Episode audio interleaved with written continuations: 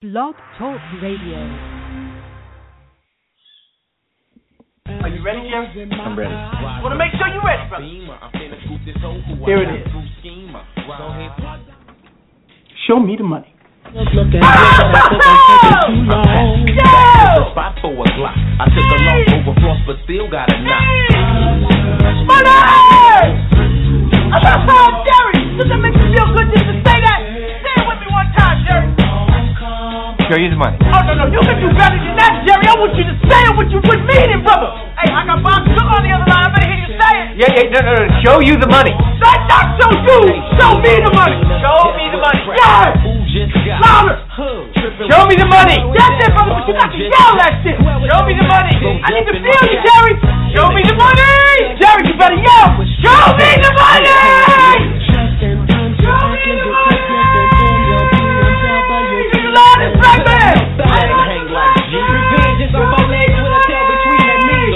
Love black people. I love black people. Who's the motherfucker, Jerry? You, my motherfucker. What you gonna do, Jerry? Show me the money. Your new University of Miami coaching staff has been shown the money to a degree never seen before. But now, with the recruiting dead period ending this weekend, it's time to go to work.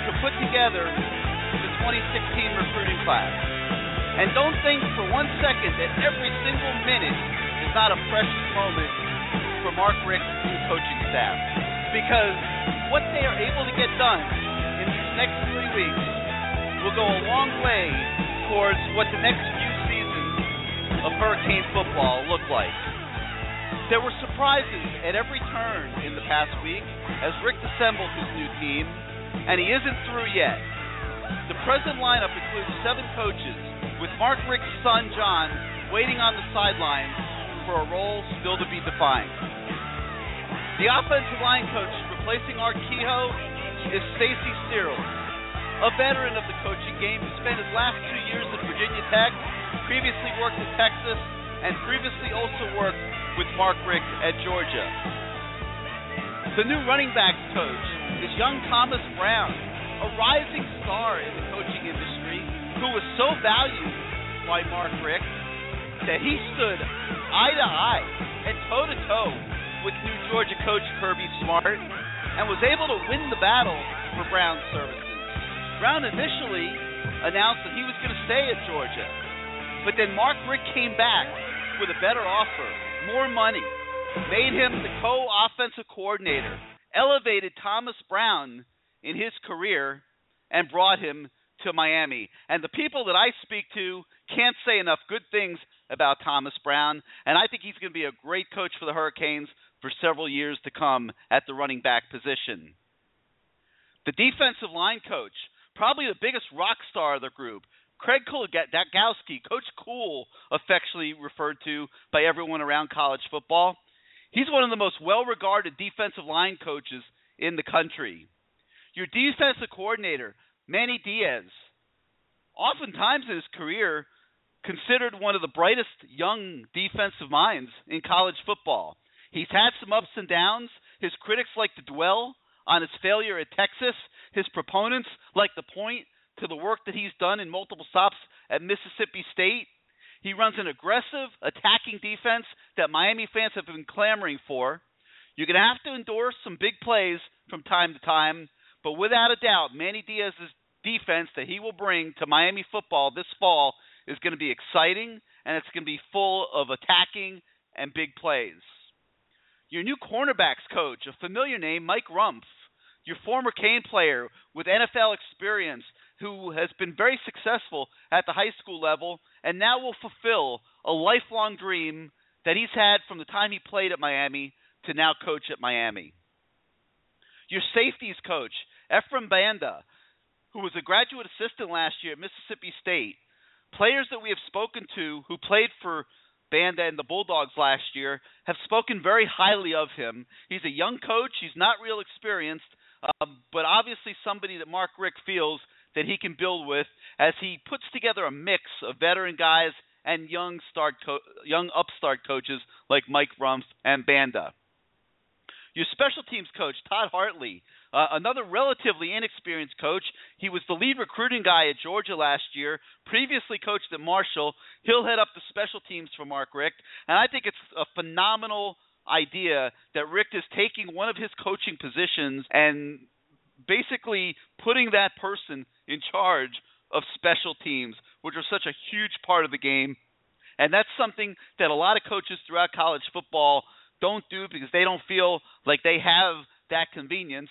But when you take the fact that Manny Diaz, the defensive coordinator, is also capable of coaching the linebackers, and Mark Richt, the head coach, is also capable of coaching the quarterbacks, uh, that frees up room to make Todd Hartley the special teams coordinator. Now, what's coming around the horizon? I know that's what everybody wants to know. Who's the tight ends coach going to be? Who's the wide receivers coach going to be? Obviously, Kevin Beard. He refuses to leave the building, ladies and gentlemen. KB is not going down without a fight. He's staying in front of Mark Richt. He wants that receiver's job incredibly badly. Um, but obviously, Mark Richt is considering others, or KB would have been named already. We'll see how that continues to develop. Um, but as of this afternoon, uh, last time we checked on that was about 5:30. There were no announcements imminent, and uh, and KB was still in limbo. Who's going to be the tight ends coach? We have absolutely no idea right now. Obviously, the wildest rumor I threw out on the message boards yesterday, and I said that if that job's not filled in the next couple days, that it's very possible that and a lot and some people around the country have been calling me on this and think this could be the case, but I want to qualify it by saying there's no hard evidence of this at all.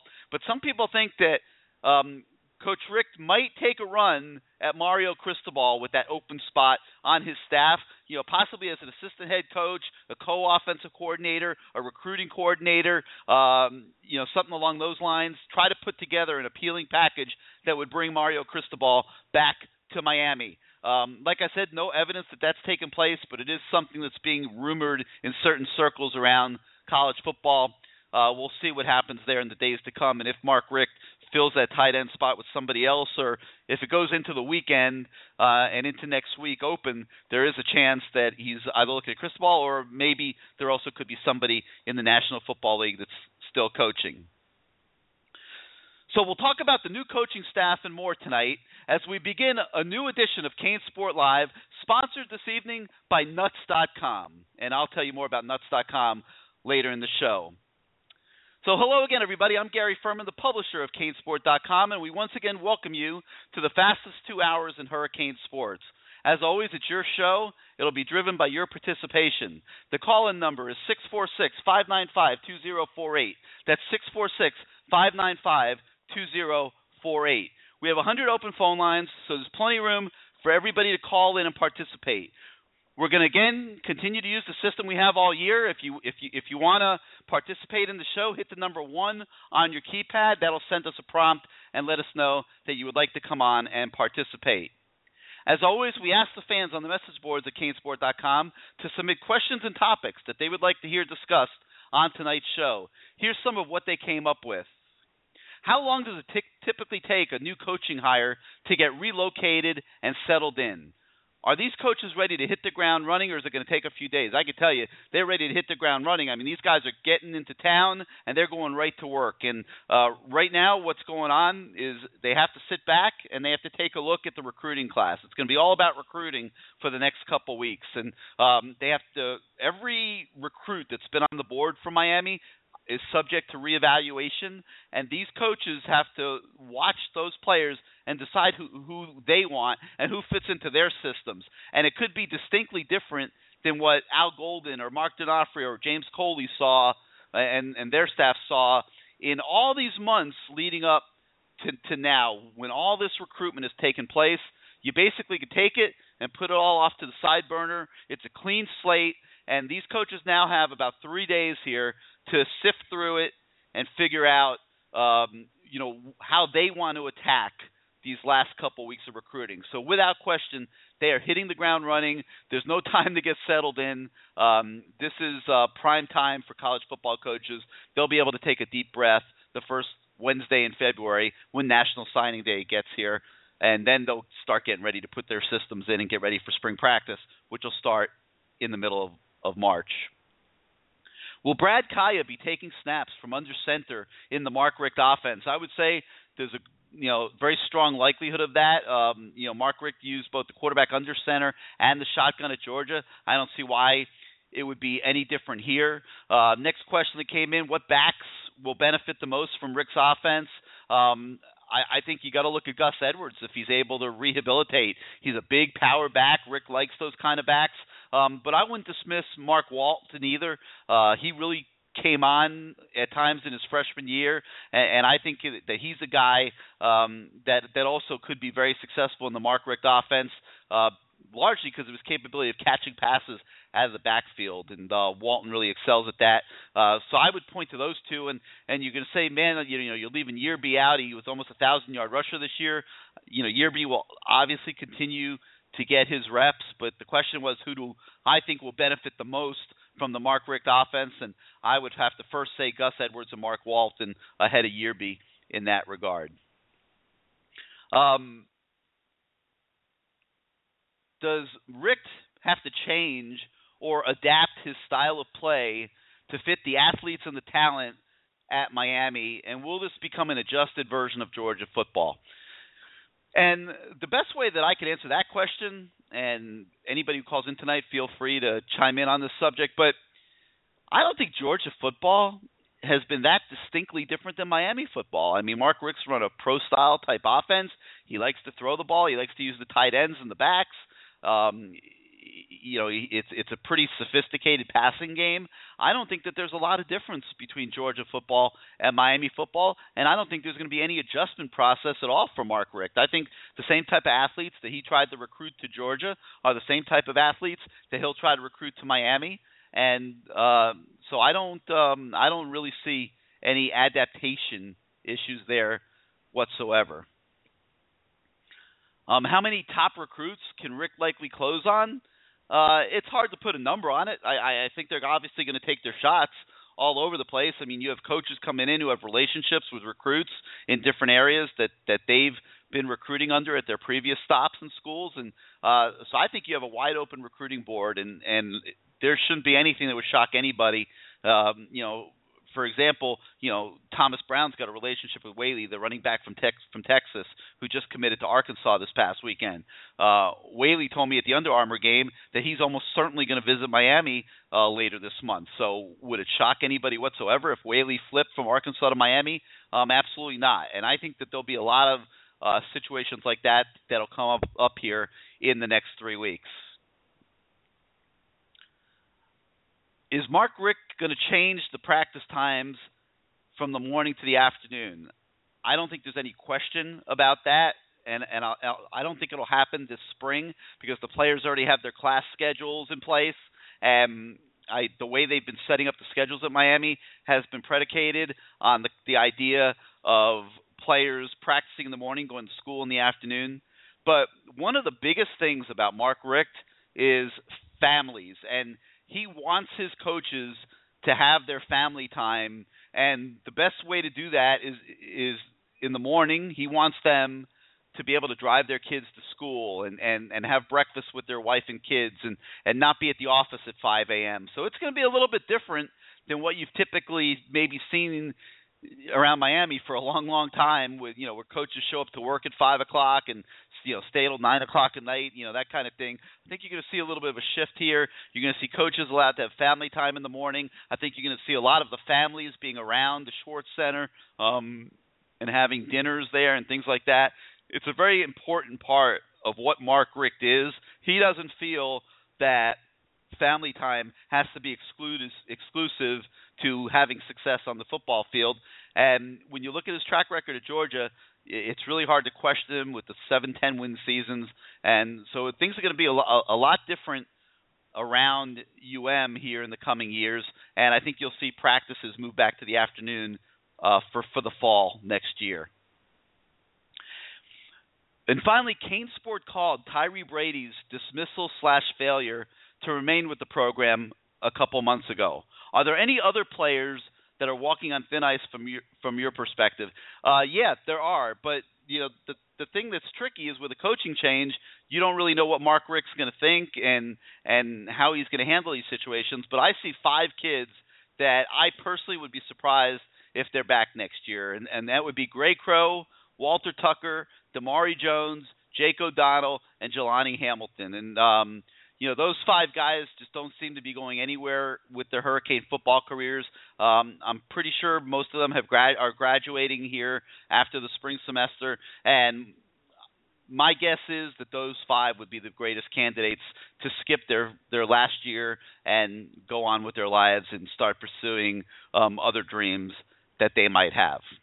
All right, so tons of stuff to talk about tonight. The new coaches, you know, recruiting. Um, again, uh, the phone number six four six five nine five two zero four eight six four six five nine five two zero four eight. Hit the number one on your keypad if you would like to come on the show.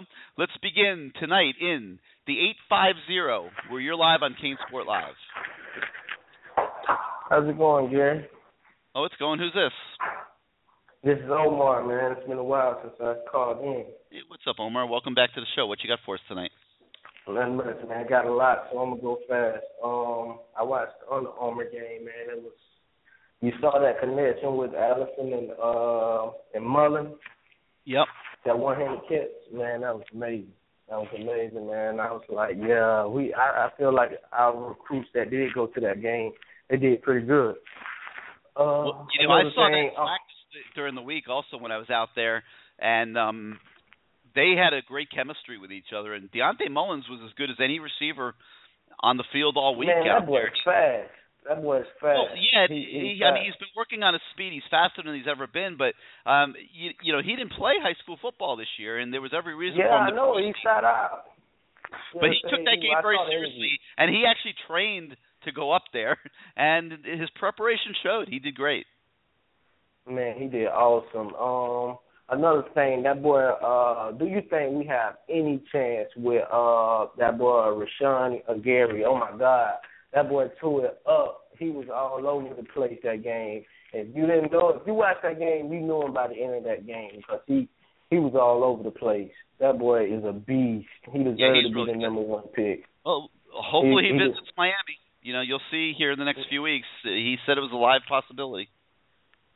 Man, I almost give my first uh unborn for that to, to commit. Man, that man, he he, he he's a beast. Um, another thing, let me see. I'm gonna go to the next question. Okay, the transfer from um Georgia. You think he uh you think he'll be a playmaker next year? Cause he got to sit out a year, right? That uh Isaiah. I believe he would have to sit out a year. I don't. He's got some hardship issues that you know, and I'm not sure. I, I think the NCAA is out of the business of waiving that that year that you have to sit out. Uh, so I'm uh-huh. pretty sure he would have to sit out a year if if he comes. But he's yeah. a dynamic kicker. Yeah, man. I think he he he, don't, he might be right. Uh, another. We're gonna move on. Let me see. Oh yeah, the head coach that we had from high school. Do you think any of the recruits that are coming out from his team might flip and go to Miami with him deciding to come to Miami now. American head I mean, high school it, coach. It, it's logical uh, that one or two of them would. The the one that I would really watch is is Eubanks, the the tight end big receiver that they have there. Who he's a yeah, really good player. Yeah. And and Alabama's been yeah. been really hard on him and and and has been doing really well. But with with Rumph coming to Miami now, I'm expecting his recruitment to really heat up the next few weeks and I wouldn't be shocked if he yeah. class. Was that the same boy that came to um to Miami and was with uh uh Richt? Took the photo with Richt. Was that a, or was that a different boy? I remember tight end, big big time tight end took a Talking about Isaac Nauta. Oh, that's who that was. Okay. Yeah.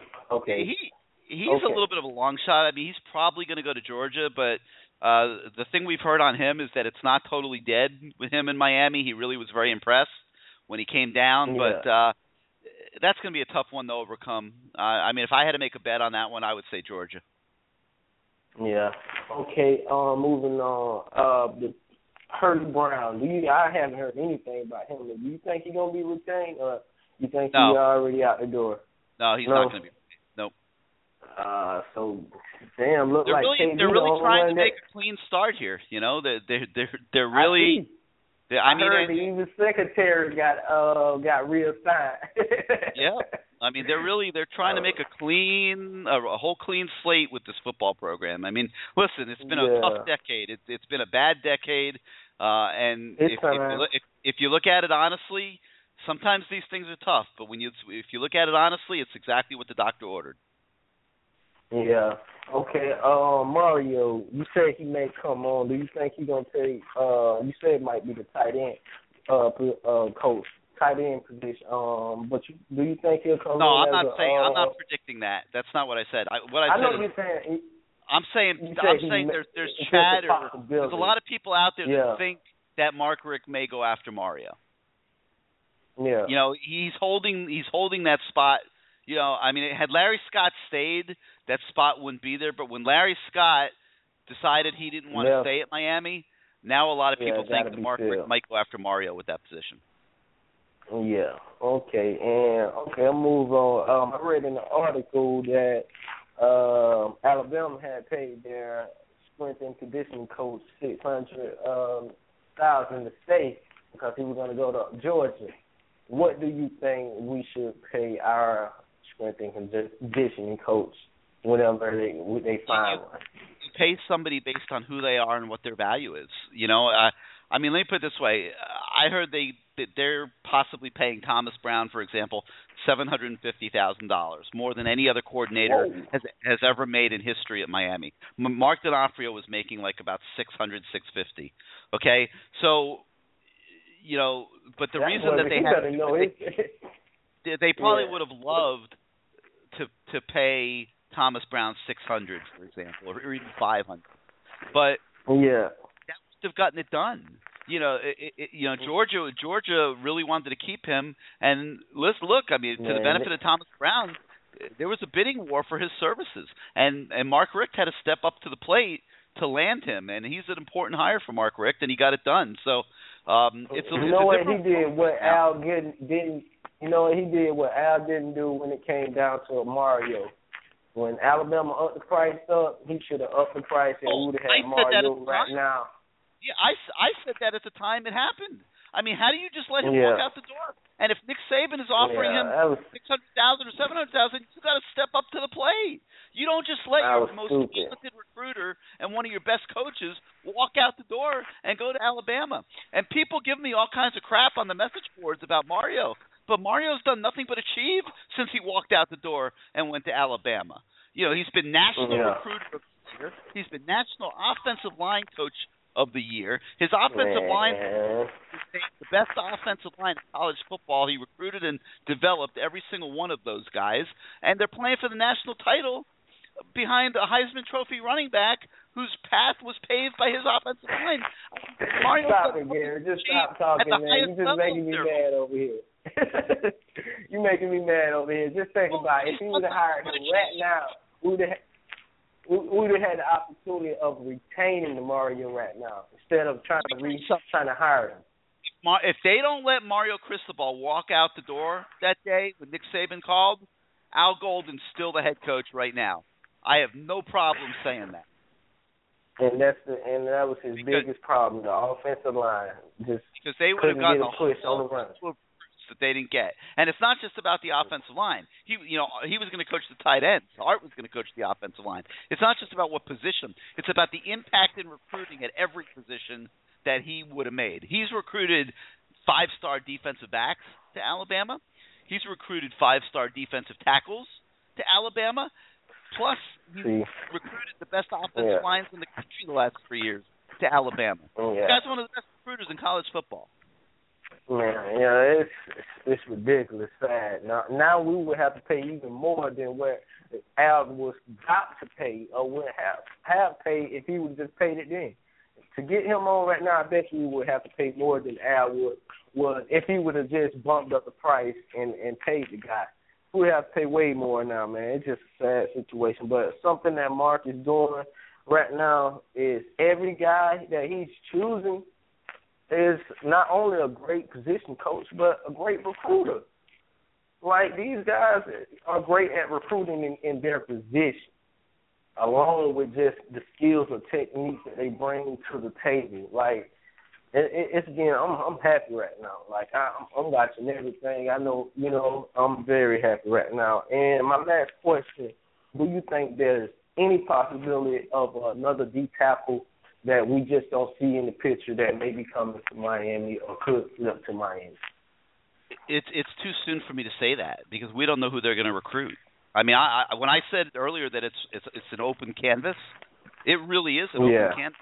I mean, like Yeah. like there- there's this there's this junior college cornerback, um, uh, Dev Devron, um, oh God, Davis. Yeah, I the boy that we got. Yeah, Yeah, yeah, yeah, yeah, The yeah, new give me boy- one second. The new recruit. I know what you're talking Yeah, about. Yeah, Devron Davis. Okay, um, he's out of Merced Community College out in California. He's dying to commit to Miami. He told us he's going to commit on his visit. Okay.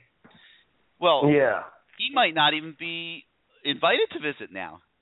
You know, he's he's sitting out there in limbo. He's he's he's been messaging us, he's been messaging us asking us trying to trying to find out from us what's going on. I mean, we don't know what's going on with him. you know, but but you know, yeah, yeah, he's in total limbo. He's ready to, he's ready to commit. yeah, I He doesn't know if He like he doesn't know if he's still going to visit, if he still has an offer. And I tell that story because I think all of the recruits are like that. And uh, you know, you know, this is a new staff, and and in these next three or four days, they're going to sit down and they're going to watch film on every single kid, not just that's been being recruited by Miami, but that they've been recruiting at Georgia and everywhere else. And they're going to put a they're going to put a whole new recruit, recruiting board up. Yeah, yeah. Uh, do you? One last question. Do you think that boy, the running back Moss, uh, do you think he's worth recruiting, or you think he's just uh, okay back? I've always felt that, uh, be back. I mean, I I've always felt that Miami should be shooting higher than that. Now, am I right yeah, or wrong? I, I, saw- I saw that. Yeah, I I felt the same way. And plus, we got a, um another boy coming in, and they say he kind of Moss seems like a mixture of power and speed, but he more power. And you know, Georgia kind of like that. I mean, they like their bats like that, but I don't. I don't think he's a. Uh, I think we can do better, really, with with what we already have. You know. But um, that'll be all, man. I'm just listening in, man. Excited about this recruiting process and excited about what's coming next with who's next to be hired. All right, you got it. man. Hey, thank thank thank you for being part of the show as always, and uh, we'll talk to you next time. All right, man. Yep. All right, six four six five nine five two zero four eight is the number. Six four six five nine five two zero four eight. Let's go to the four zero four now. You're live on CaneSport Live. How are you doing this evening? Wait, now now you're on. Go ahead. How you doing tonight? What's good, Gary? This is Uki 08, man. Hey, what's up, Uki? Hey, I tried to get your mu- to get the music right for you tonight. Yeah, Um, man. I was trying to.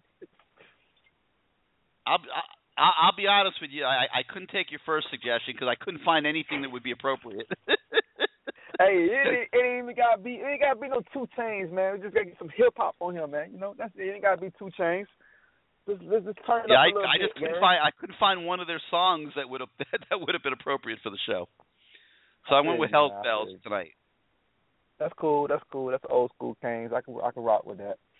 But um, uh, a couple of questions, man. Um, I guess my first question is a lot of these coaches um that have been assembled. Uh, you know, they they've been in the SEC um over the years playing in front of like packed stadiums and stuff like that.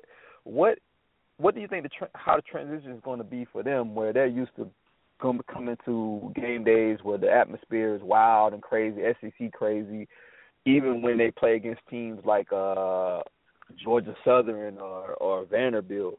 Uh what do you think, you know what I'm saying, when they when they come to that first game in Sun Life and playing against Virginia or or Duke and it's, the stadium is halfway full. You're asking me what the coaches are going to think?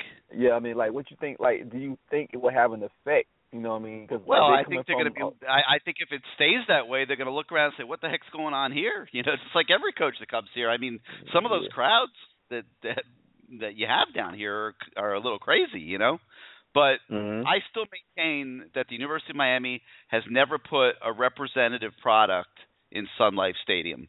And until it does so, and I'm not I, I don't know if it'll happen this year or not.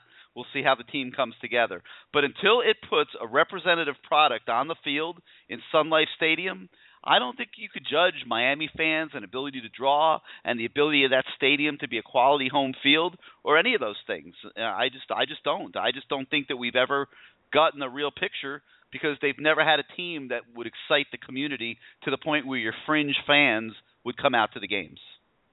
Exactly. And another thing, what you you see like the uh what is UM gonna do like for as like promoting the football program going forward? I always said like, you know, promotion wise, you know what I'm saying, they they could do a better job. You know, like a lot of the SEC programs, they tend to dip into uh a lot of other uh they some of them came came down to Florida and built put up billboards and stuff like that on the highways. I seen Auburn do it in Atlanta, put up billboards in Atlanta. Do you see UM doing anything like that going forward, like to, to kind of promote recruiting and uh the football program going forward? I mean, they have in the past. They've always had billboard deals, so I don't see why they would stop now.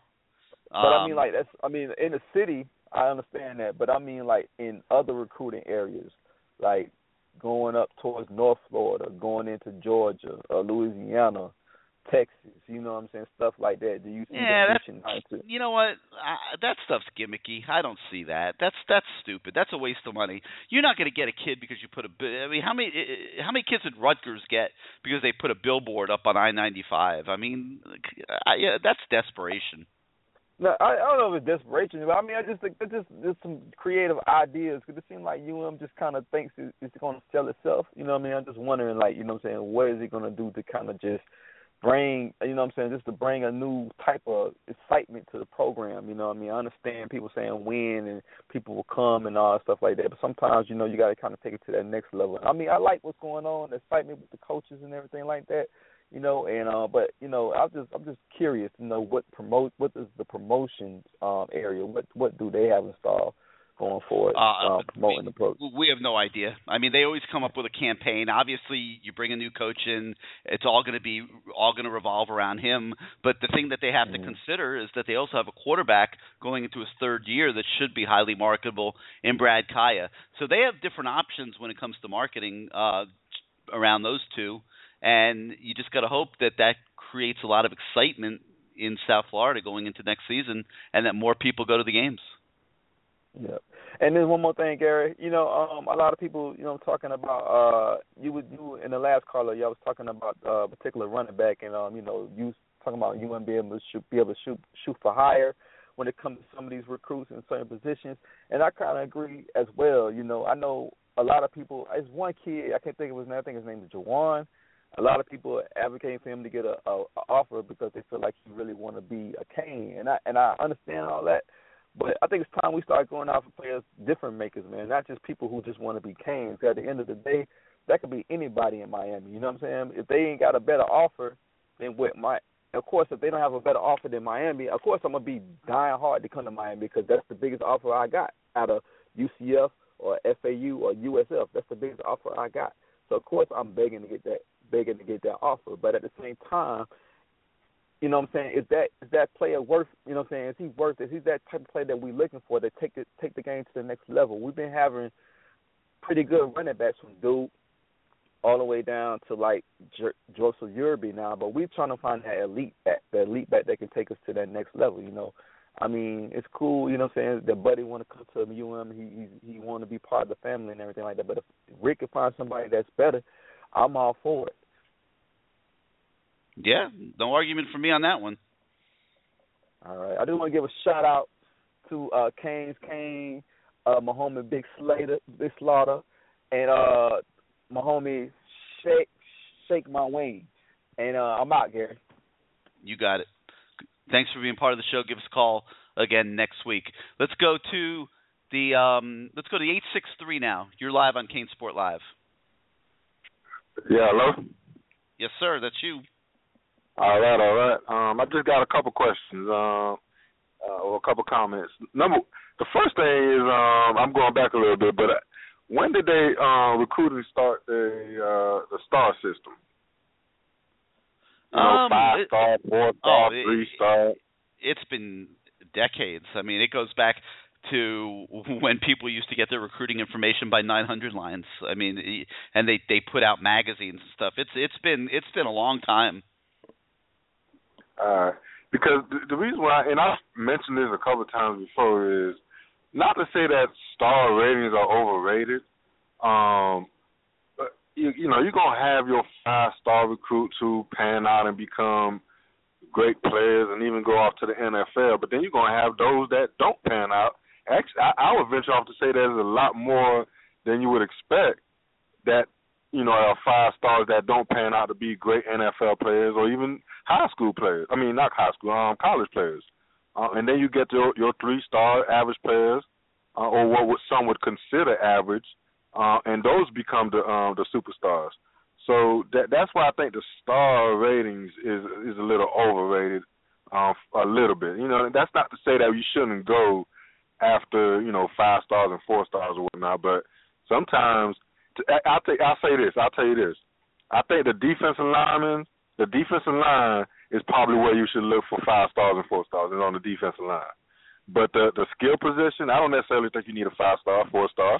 Um, Here, here's the here's the thing about about about star rankings. Okay, they're, they're subjective opi- they're subjective opinions, and Exactly. in most case in most cases they're subjective opinions by people that aren't necessarily coaches, and and you know like you know they, they it doesn't mean they don't have knowledge. It doesn't mean they can't evaluate, but it's it's just it's a very subjective thing and it's a loose guideline mm-hmm. it's not an it's not an absolute guideline and and that's why you see guys that are three star players go to college and play like five star players and you see guys that are five stars go to college and play like two or three stars and be and bust out Tracy Howard. Tracy Howard is he's one. he's not a five star player in no way shape or form Sure isn't. He's slow as dirt. You know, um I, I mean I, I don't know. Seantrel Henderson is another one. He was a five star coming out of high school and he didn't pan out that great. And but then at the same time, maybe it's coaching. You know, at the same time, maybe it's been our coaching. Um, so I don't, you know, uh, I'm not gonna harp on that one too much longer. Mike Rumph, the new DB coach, when he was when he was at the U, how was he as far as dealing with the media? Do you think he was somebody who was, you know, he he, how was he? You you you've been you've been um, be covering uh, UNC. he, he's very very well spoken. There there will not be any issues with him dealing with the media. Yeah, I'm not. I don't know that he loves dealing with the media. I mean, you know, he's not Art Kehoe, but he, there won't be any issues there. All right, and I, I hear a lot of people saying um he's not. You know, we shouldn't be going after no high school coaches or whatever. He hasn't been. You know, we need an experienced DB coach and yada this, yada that. I don't agree. I think he was a very successful high school coach, and he was a very, very successful high school coach for a reason. I think we should give him. He should get this chance, and I think he'll do fine. I mean, if he didn't have the career he had, you might be more skeptical. But I mean, this is a guy that played several years in the National Football League. Uh, Exactly. He, he he was a, a, a first round draft pick coming out of college, and Mm-hmm. you know, there's every reason in the world to believe that he should be a quality cornerbacks coach. Yep. I agree. And then the other, I heard there was another message board where I heard somebody saying the O line coach that we got is overrated or something, or not even on the same level as Kehoe. I disagree. Looking at, uh, he was an All American coming out, and he's, you know, and coming from Virginia Tech, you would you would assume he's, um, he's, you know, pretty good coming out of Virginia Tech. That's what I would assume. Uh, what's your what's your take on him? Um, I think it's Century All or something like that. So, uh, I'm, I'm trying to figure out who you- who. That's I'm the O line, the O line coach Oh, from Virginia I mean, Tech. Oh, okay. Yeah, yeah. No, he's. I mean, he's been around all over the place. He was really successful at Texas. Um, had had a, had a really good career there. Uh, they they got him to to come to Virginia Tech. A great job by Frank Beamer getting him there. I'm not sure his lines at Virginia Tech were so great, but but um, I'm not sure that was Stacy's fault. You know, I I, I mean, you know, he was only there for a few years, and he kind of had to run with what was there, and they struggled a little bit. But I don't think that means that he's Yeah. not a quality offensive line coach. He's very well respected, and Mark Richt had him at Georgia uh, in the past and thought enough of him to bring him back to the point where he sent Art Kehoe packing, and Art Kehoe was a guy that played with Mark Richt. So um, for Yeah. Richt to do that, I, I think that kind of tells you what kind of conviction that he had about Stacy, and uh, so I, I think you got to have faith there that it'll be a quality hire. Yeah. Uh, I'm I'm gonna leave it. I'm gonna end with one more comment, and this is for all the Canes fans, because I've been on some of these message boards and, and I'm seeing some negative stuff. I'm like, you guys, some of you guys are just ridiculous. You know, it's like you can't be happy with nothing. I mean, we got a new coach, head coach, um, and he's doing the best he can, and I think he's hired some quality players. I mean, quality coaches. Um, and let's give him. Let's see what he does. Let's let's just wait and see what we do. I'm I'm looking at some of these message boards and I'm like, I mean, complaining about you know the hirings of. I'm like, you guys are ridiculous. That's all. I'll leave it at that. Um, and can you uh, leave me on hold, please? You got it, man. Thank you for being part of the show. All right. All right, the number six four six five nine five two zero four eight. If you want to participate in the show, hit the number one on your keypad. Let's go to the four oh four now. You're live on CaneSport Live. Gary, what's going on, man? How you doing? Doing good, doing good. Who's this? Owen, man, from New Orleans. What's up, man? Welcome How back. you been? How you been? All right, all right. Oh Got man, we've been working. man. We've been working like maniacs, man. The the Man. phones don't stop. The message boards Man, are insane. Man, been- I know you working, man. It's been nuts. No, no lie. Listen, when I tell you you working and and and and uh, Mark Richt working, when when it, when you look at Mark Richt cleaning house, man, I can't believe they even they they even got rid of Josh Darrow from doing the post game show. Yeah, well, they. I mean, well, it, it, it's not the post game show. He was trying to. Oh, He was trying to learn how to be a football ops guy, and um, you know, Oh, okay. i i i in all fairness, I mean, the University of Miami needs to uh, step up its game. I mean, uh, you know, and and I and I know they're looking into some experienced guys out there in college football who have a lot of recruiting experience and ops experience, and I mean, this place has got to stop being a training ground, man. I mean, you know, what's been going on here the last ten years has been a disaster. That's and true. you know, Josh is he's a good guy. He'll land on his feet and and, Mhm. find something, you know, I'm sure for himself. But um, you know, if you're talking about having a limited number of ops guys working in recruiting in a football program, you know, to me, you need guys that have connections all around the country who Mhm. uh, who can you know can have experience and can, and can really get it done. Uh, you know, you look back when Miami was most successful. Butch Davis had Pete Garcia as his right hand guy, as a recruiting ops guy, and I'll tell you right now, you know. Pete gets his knocks as athletic director at FIU right now, and and you know always had his his proponents and critics, but uh, he was a big part of what Butch Davis was able to get accomplished uh, at Miami. And you really need these; those are the guys behind the scenes that are doing a lot of the legwork that n- nobody out here ever sees. And you really got to make those positions count. And obviously, Mark Richt feels like he needs experienced guys that you know really work it and work it hard every single day, and that's what they're looking for. I get that. I totally get that. What about uh, linebackers? What you think about um, Michael Barrow or Jesse Armstead? You think any of those guys have a No, no, I think Man- no. Manny Manny Diaz coached the linebackers at Mississippi State.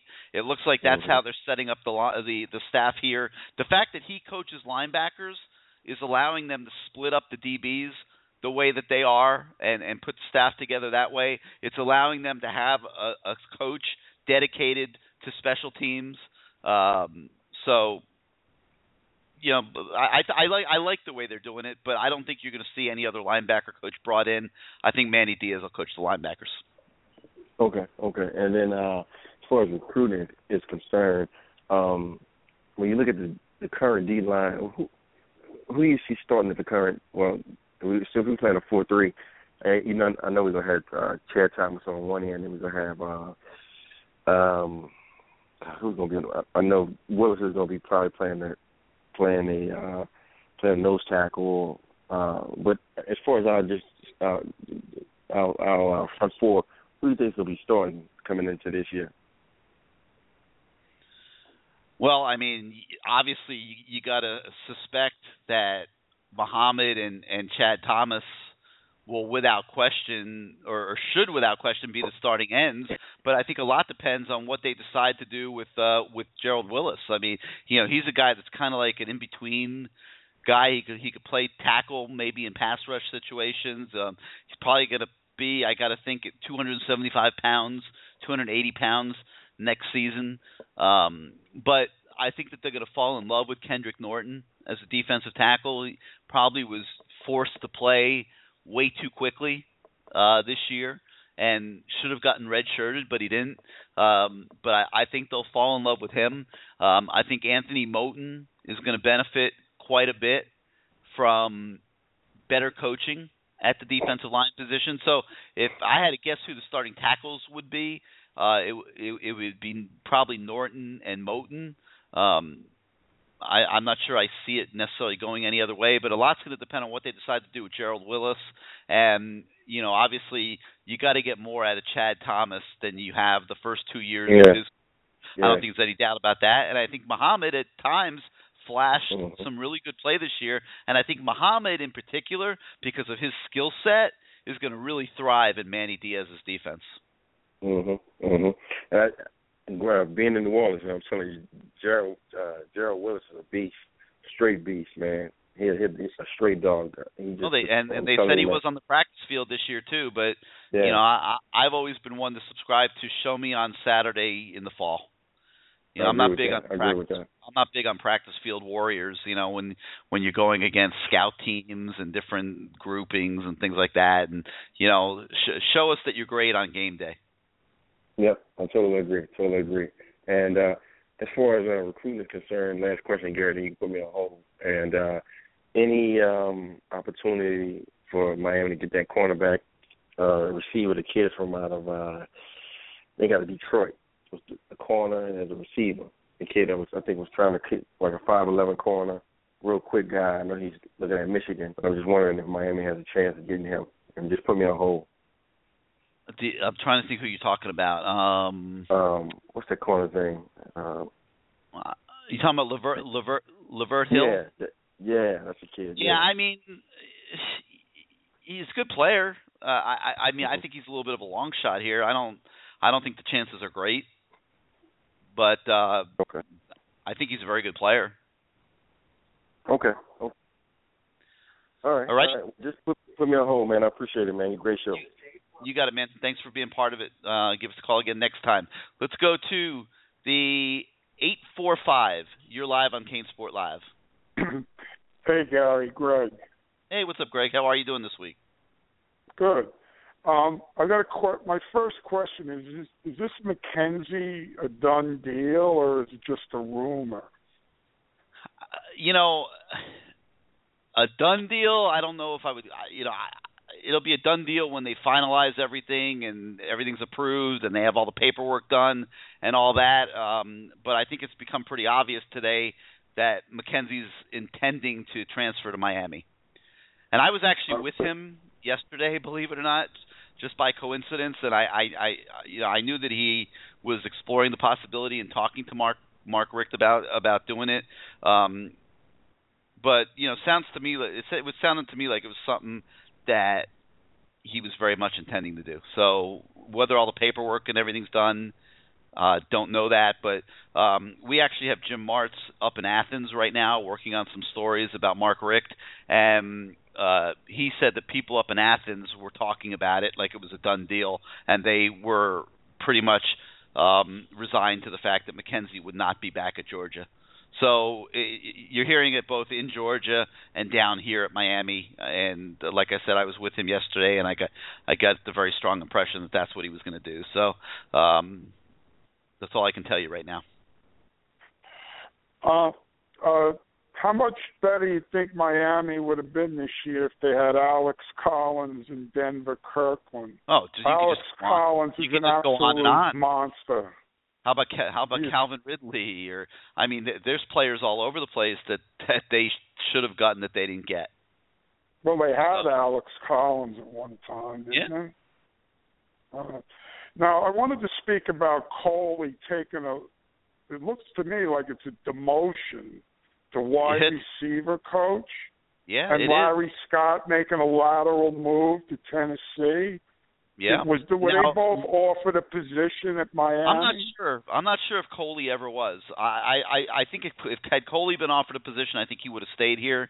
I don't think he was offered. Um, I Larry Scott was, and Larry Scott Larry Scott had the option of staying here, and actually took significantly less money to go to Tennessee.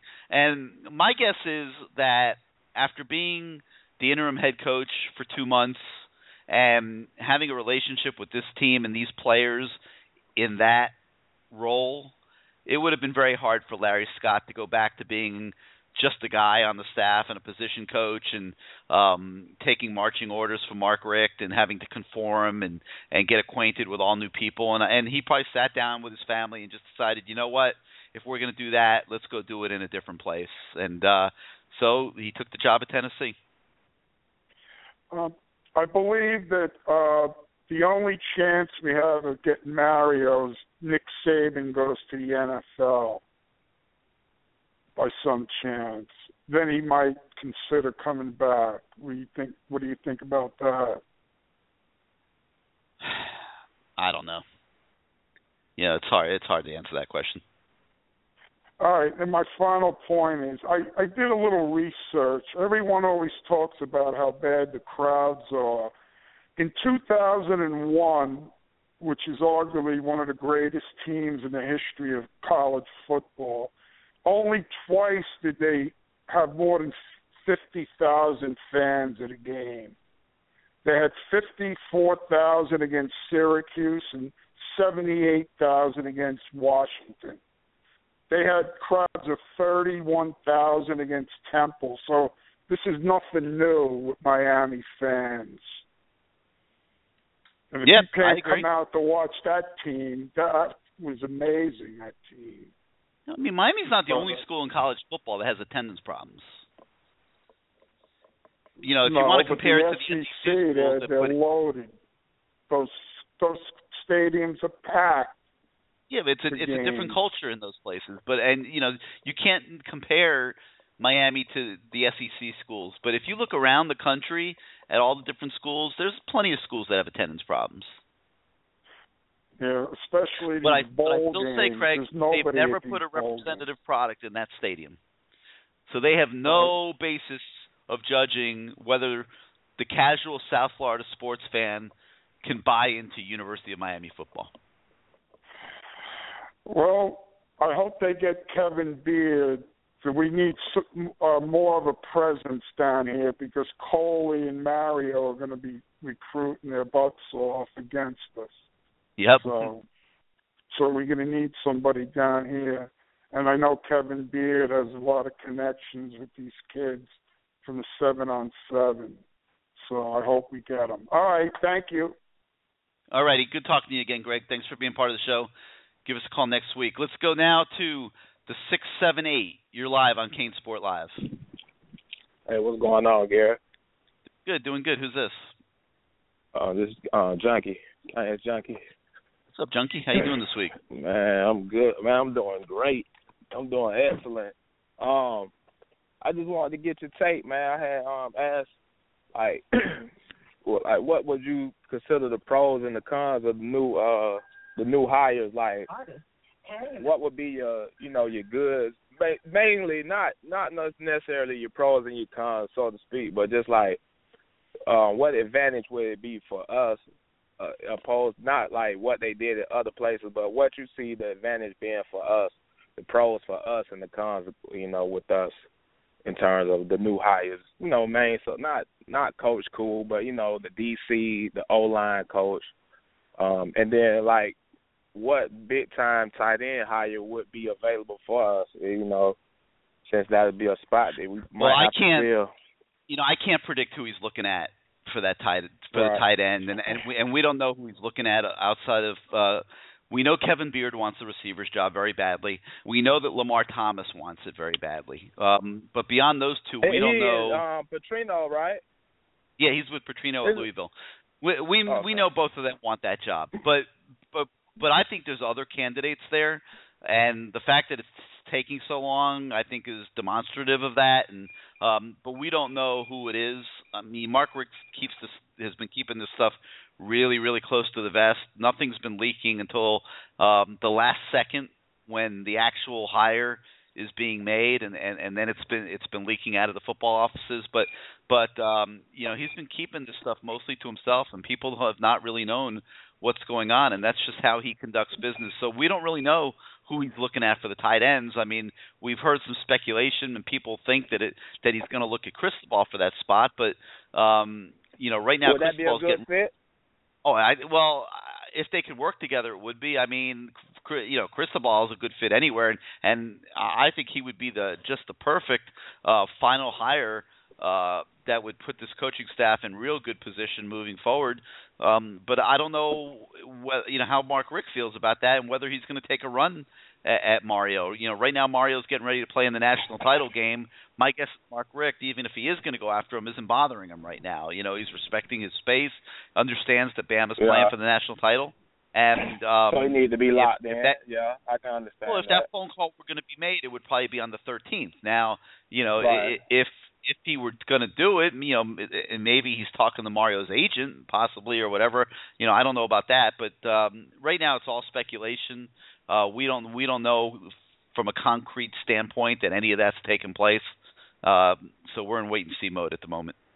Would that be more so of a good coach, good recruiter, or a person who can really develop tight ends? I'm looking at it from a standpoint of having Mario on board now, since we have uh Stacy, would be more so we have another good coach, another good recruiter, opposed to someone who's going to take our tight ends to another level because I mean, Larry Scott had our tight ends. Like our tight ends been playing, you know, phenomenal. If you look at it from a standpoint, Walford wasn't even thought about to getting drafted, and then we we you know we couldn't really find a spot for Njoku. Now he turned into a monster. You know, he might even actually move um, Stan out for the starting spot next year, depending on you know how well he does in the off season with the spring and everything and Mark Richt being a clean slate, you know, it, it'll be like, okay, this is the first time both of y'all showed up for my camp, so I'm taking the best player available now, which might be David. You know, Will Mario? uh, To me, it's like Mario would have been uh, like the O line spot wouldn't have been taken if we would take Mario because it just don't. To me, I don't see him advancing the tight end. Like, do you see him being a just a good Yeah. coach or just a I I see no no issues at all with Mario Cristobal. Mario Cristobal's like a, a super high quality coach. He could coach tight ends. He could coach offensive line. He could probably coach a lot of other positions too. But what what Oh, you'd really be what you really would be bringing him in for is to be a heavyweight recruiter. That's that's see that's my thing. That's my logic with Mario because I mean I don't see him advancing the tight end to the point where we like Mario is our tight ends coach. More so Mario, you know, help us helped us to land uh Trayvon uh Mullins and some of those guys. But I mean with this cycle being pretty much over, I mean I wouldn't get I'm not getting my hopes up high for us to, you know, flip a whole lot of players, but um when when you get down to percentage wise, you know, I mean, just from a standpoint, I won't go into you know players like Mecole Hardman because you know that's hard to predict. But like guys like Mullen, guys like uh Jamel Cook, um, uh, obviously Young looking more and more like he'll be you know coming on soon. Uh, Richards, uh, and even um even the uh what's the other wide receiver name the, at Coconut Creek, Victor, uh Benjamin Victor. Like do you see a like realistic shots with those like you know I mean you can't the team you know the, the coach is just not getting here we don't even have a wide receiver coach so like who's supposed to reel Richards in? Like like what's a realistic shot of those Well, guys flipping to You're, you're gonna, you should have a receiver coach here in the next few days. I got to believe. So, um, you know that that won't be a problem when they pick up recruiting. I I, I think anything could happen.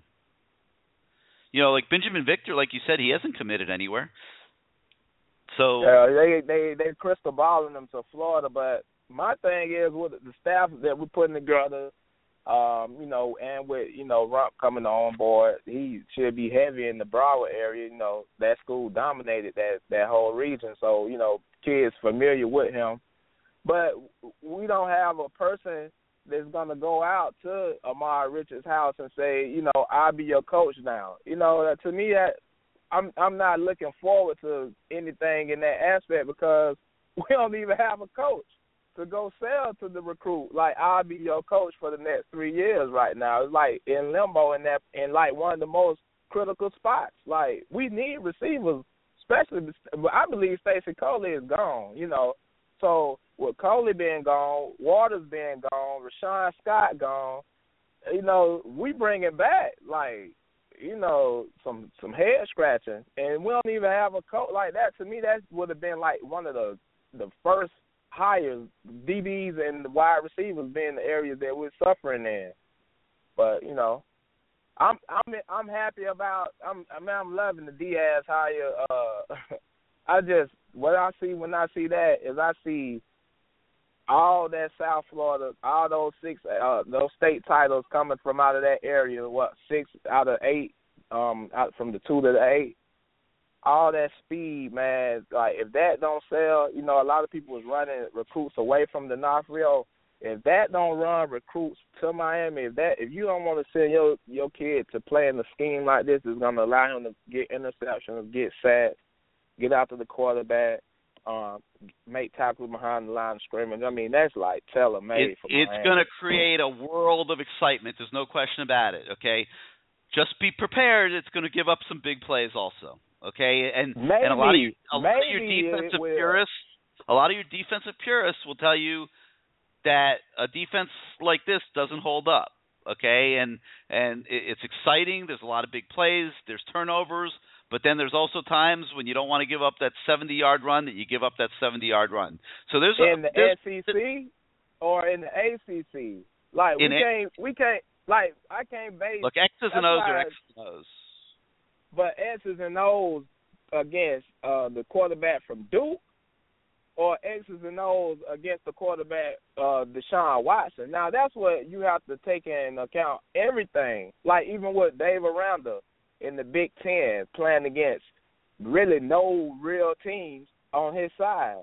You know, but then you take Diaz in account, who played against the heavyweights, the the team that's going to represent that conference in the championship Monday.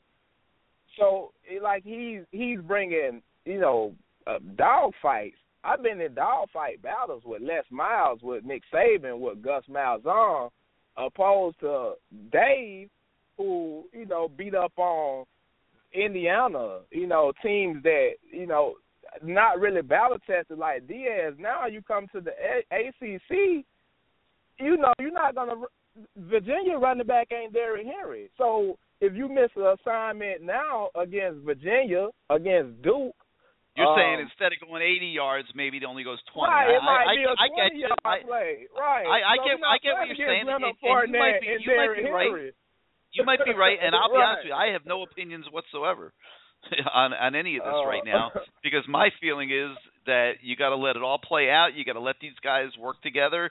You got to see who they recruit. You got to see how they integrate their ideas to what the personnel is going to be on this team for next year, and then we got to see how it all works in September, October, and November. I don't have an opinion on All any of it. I'm just I'm just saying that I'm hearing opinions from both sides. Okay, And I that's get good, man. Yeah, I get it too. I mean, I'm I'm excited. I just I wish we had a wide receiver coach because we need wide receivers. Like, I mean, you, I mean, everybody can look at the depth chart and see we're in trouble right there coming back. Um, but I'm gonna stay on, um, waiting on you to do your uh, pieces on all the coaches. Um, looking forward to more Murph, uh, Baldwin, and um, keep me on hold. All right, man. Hey, thank you as always for being part of the show. All right, let me take a, a moment here uh, to talk about our sponsor this evening, Nuts.com. Is it your New Year's resolution to eat better? Well, I think I can help you out. There's this incredible website that I can tell you about, and I think you'll find the name very hard to forget. Nuts.com. They have, in my opinion, the best tasting nuts on the planet. Nuts.com is the simple and convenient way to have nutritious, delicious, healthy nuts and so many other tasty treats from around the world delivered straight to your door. Right now, new customers can get four free samples from Nuts.com and choose from over 50 options. That's a $15 value when you go to Nuts.com, you click on the mic, and you enter the code CANES. Since 1929, this family owned business has prided itself on delivering the best in nuts and dried fruit that you'll find anywhere. Only the freshest products from the best suppliers in the world. Easy to use site lets you search for exactly what you're looking for, and you can buy by the case or by the pound. They have certified organic, certified gluten free, with or without salt, raw, sugar free, and everything they sell is 100% satisfaction guaranteed. And nuts.com is more than just nuts.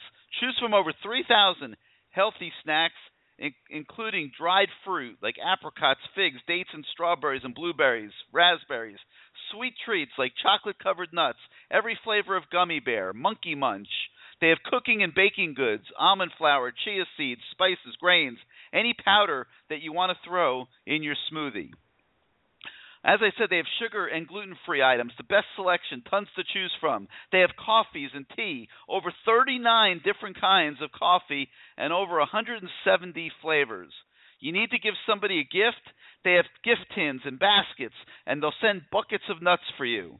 It's nutsnutsnuts.com. Big, salty, sweet, whatever kind of nuts you like to munch on. Let them take care of you and your taste buds. So right now, new customers get four free samples. You can choose from over 50 options. That's a $15 value when you go to nuts.com and then you enter the code name Canes. That's nuts.com. Enter the code name Canes for four free samples with your order. Go to nuts.com right now for full details. And with that, let's get back to the show and let's go out now to the 773 where you're live on Canes. Billy and Austin, how are you? What's up, Billy? Welcome back. Tell you what, if you get tired of CaneSport, you could be a door-to-door sales rep for Nuts.com. well, you know, they take care of me. They send me a lot of good stuff. They really do have good things. Bet I'll have to look at it. So, um, I think a, a quick comment to us. I forgot who it was. earlier about the star rating system. Um, that's um that's a lot of that's based off of natural talent. You know, kids are on the you know kids are on the field in the weight room for three four hours a day. The other twenty hours, you know, that's what's important as well. You know, how how important is football to them? Do they have discipline, drive, all that stuff? That doesn't reflect in the star rating. So, a kid like Seantrel, as we know his history, that's kind of where the disconnect came in. Is the upside was certainly there, but the rest of it was not. So, that's just my, I guess, my comment on on the star rating. My question for you, Gary, is you you talked about it a couple weeks ago. I know this is an upgraded staff, and that's not what I'm asking. I'm asking to you from what you know so far about the staff. How many of these guys are that alpha male that you said was so so desperate for us to get? Man, that's an interesting question because I haven't seen them all coaching on the um on the football field yet, so it's really hard for me to give you what, what I would consider a great opinion on that. But when if you go through it, I mean, I think you got to look at Kuligowski for sure. Is, is that type of coach? You know, I, I think um, he he definitely would would be you know fall into into that classification. Um, but from there, I mean, I got to withhold opinion on that until I get a chance to see them go out on the field and coach. Sure. Um, where I just haven't from- seen these guys what- in action. You know, I haven't seen any of them. You, you know, I haven't seen really not one of them actually coaching on the football field. So I can't tell you who is an alpha male and who's not. I mean, other than Well, the fact that we know know, we know we know that Kuligowski unquestionably is. Good. And that's probably the most you know important position. Um, and this might be a question again, too kind of similar to the last one that may be too early to answer, but from the previous staff to what you know about the current guys, where is the biggest area that we have automatically upgraded as a as a team? Coaching wise, Overall, this staff that you brought in, I mean, almost almost everywhere. I'm I you know I don't I can't give you a comparison of Stacy Searels as an offensive line coach versus Art Kehoe, um, but Thomas Brown certainly compares favorably to Ice Harris as a running backs coach. Uh, and if you go by what people say about him, it, it's not even a, a comparison. I mean, there's nobody looking to hire Ice Harris for seven hundred thousand dollars right now, like like like Miami and Georgia were slugging it out for Thomas Brown. Um, I think on the defensive line, Kuligowski, without question, is a huge upgrade over Randy Melvin and Jethro Franklin. Uh, you know what's been going on there for the last several years. I don't think there's any doubt about that. Um, linebackers, forget the you know I don't think, even think we need to discuss defensive coordinator, but you know linebackers. Um, we all love Hurley Brown, those of us that know him, but I don't think we can compare Hurley Brown as a linebackers coach to Manny Diaz, who's been a defensive coordinator and a linebackers coach for all these years uh, in the SEC and at Texas. Um, defensive backs, I mean, you know, shouldn't Mike Rumph be able to coach the corners as well or better than Paul Williams? I, I mean, I think so. Uh, even Well, though he he doesn't have worse. a lot of he's, he's right, he doesn't have a lot of college experience, but I got to believe he's going to be as good of a DB's coach uh, there. So you have to just unquestionably look at what's going on as a major upgrade over what's what's been taking place there the last several years. Sure. And, and Mark, I and, and, and and that's not even talking about head coach, where you have Mark Richt, who's one had seven, ten win seasons at Georgia. So Correct. Well, and I think one thing that's interesting if you look at the staff that he's assembled is the majority of them last year spent time in the in the SEC. Um, and you know, Searels spent time at Georgia and at Texas, and you know Diaz was at Texas. So a lot of these guys, you know, all the, one thing they all have in common is they've all been at a school where the pressure is up to winning. They have a gen a genuine understanding of the day-to-day operations of what it's required to take to win. And I don't. And that's something that the last staff had no clue, um, you know, what it took. Um, I think you know when you get in those meetings, you're going to have a different tone. I think you're going to have you know the kid. That's one thing I think that you know watching the staff being assembled, I wanted to kind of feel you out on is, do you get a sense from this roster that they're craving, you know, that that next level, or you know, do you have you know, a, kind of a, a 50-50 culture where some of the guys are they were kind of happy with with where it was, and they're gonna there's gonna be a struggle with the change of leadership, especially as drastic as it is going to shift. You know, once that whole staff lands. What, what are your Transition, thoughts on? I the, totally agree. Yeah, I agree with what you're saying 100%. I mean, transitions are always brutal. I mean, they are. They just are. I mean, you, you've got players that are uncertain about their futures and how they're going to stand with it with a new coaching staff that didn't recruit them, didn't bring them in. That's going to be bringing in its own players and and and and guys. Uh, and you're absolutely right. A different culture, a different way of doing business, and it's going to be an adjustment period for everybody. You know, and and adjustment periods create a lot of stress, especially for kids. You know, kids like familiarity and and comfort. They don't like when things are in upheaval. So it, sure, it'll take it, a while. It, but it's you know I think certain you know certain coaching changes are different. You look at a guy like Frank Beamer, he didn't forget how to coach over his however long he was there. He just kind of faded as it got a lot. I don't think he you know changed too much. Where Golden was completely underqualified for the job, and that's a very different transition when you have stability the way that you know like a Virginia Tech did, and they're bringing in a guy that probably has the same expectations that Frank did. Frank just couldn't get the job done. Al's whole philosophy was just you know sideways and i think that's where you're going to you know have potentially a even bigger problem um because it was so far in one direction and now with this SEC staff and the model that we're taking it's going to go so far in the other direction it's not just a a small turnaround in the gray area it's a turnaround from the black to the white area if that makes sense yeah uh um you know with with a Mike Rumph hire you know I forgot who it was earlier talking about the inexperience of high school coaches. I mean, I'm I'm here in Texas. Art Briles was a, a high school coaching legend here before he went to uh to Baylor. So, you know, I think uh Mike has had plenty of success where he's at. So, you know, you know, he, he might not have the day-to-day stuff with the defensive backs, but I think on the flip side, what was very smart that Richt did is that the one position that he did split up was the one area where both coaches are the most inexperienced to kind of cut their duties in half. Um, so my question to you is because you are in South Florida and you know so is Mike Rumph. You can put me on hold after this for the next person. Can you talk a little bit so far how the Mike Rumph hire has been received in the South Florida community, kind of when we hired Ice Harris, you know, two or three well, years ago?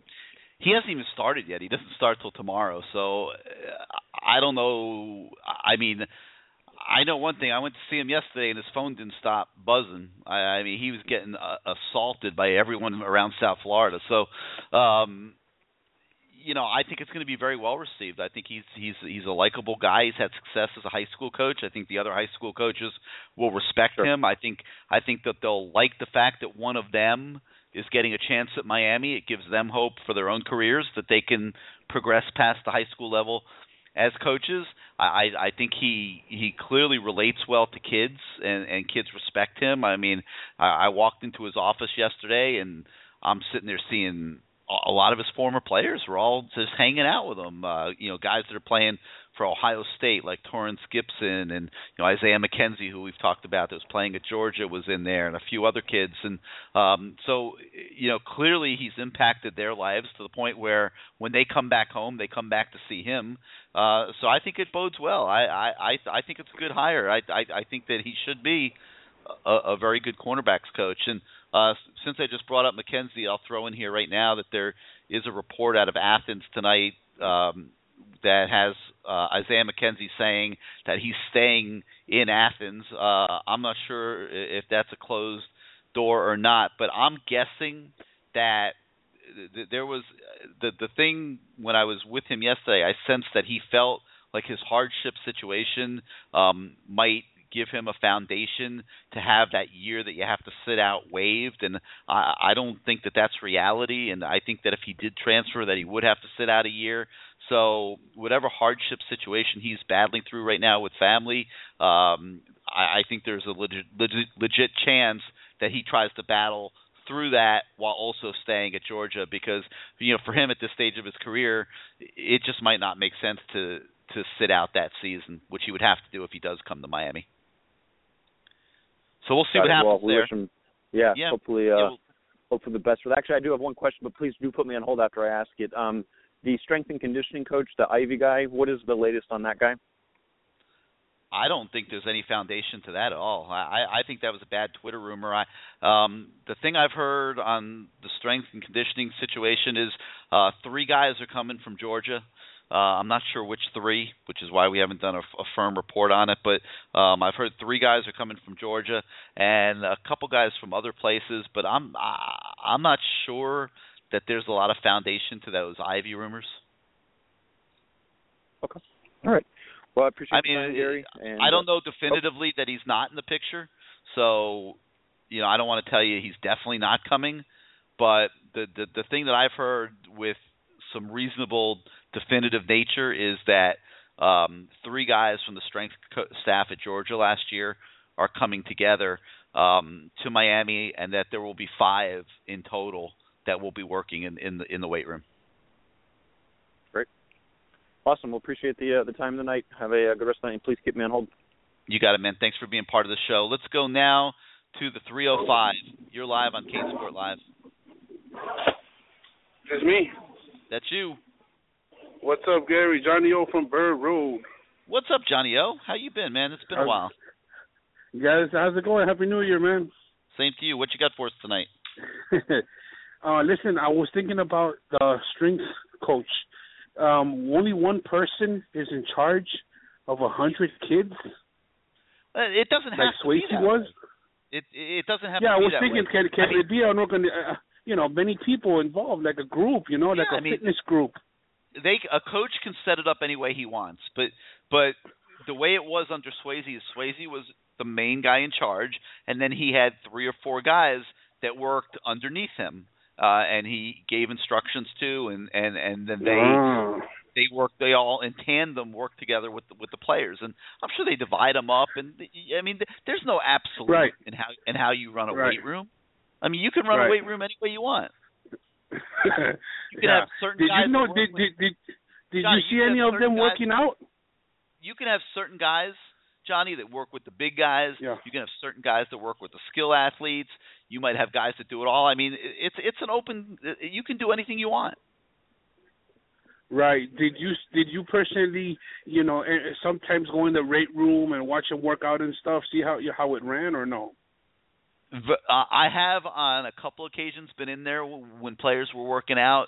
Uh, typically, no. I mean, it's not a place where we would commonly go, and they, most of their workouts when Al Golden was there were at 5 a.m. anyway. And I can assure you, Wow. as, as dedicated that I am to serving all my brothers and sisters of the Nation, many of whom are listening this evening, uh, that I wasn't going and hanging out at at the at the weight room or looking or peeping watching uh watching those guys work out at five in the morning.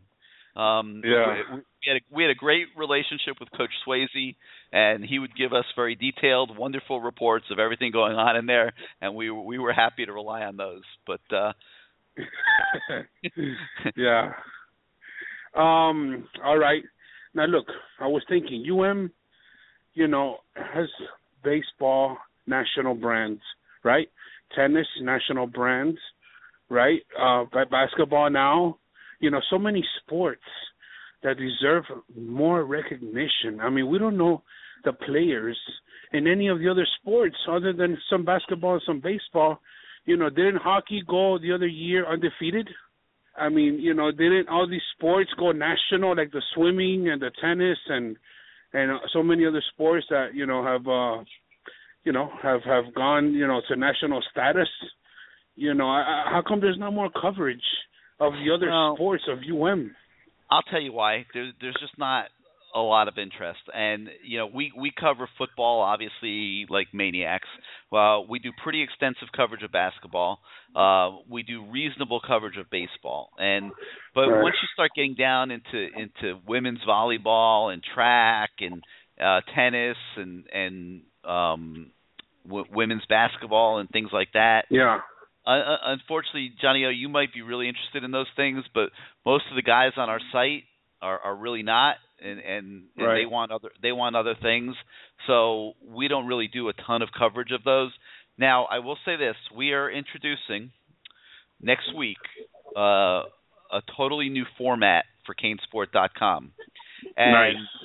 You know it it it's being optimized big time for mobile since uh what we're finding is more than 50% of you guys are using the site um on your cell, Right. cellular devices and mobile phones so Of you're going to see that right. that experience is going to is going to get better big time um but the the thing and and I'll take responsibility for this because uh when I met with the engineers for for Yahoo and Rivals uh, I jumped Mhm. up and down and, and climbed up on tables and, and pounded and everything. And I outright demanded that when they program this new platform, that it, it contained a continuous scroll on the front page.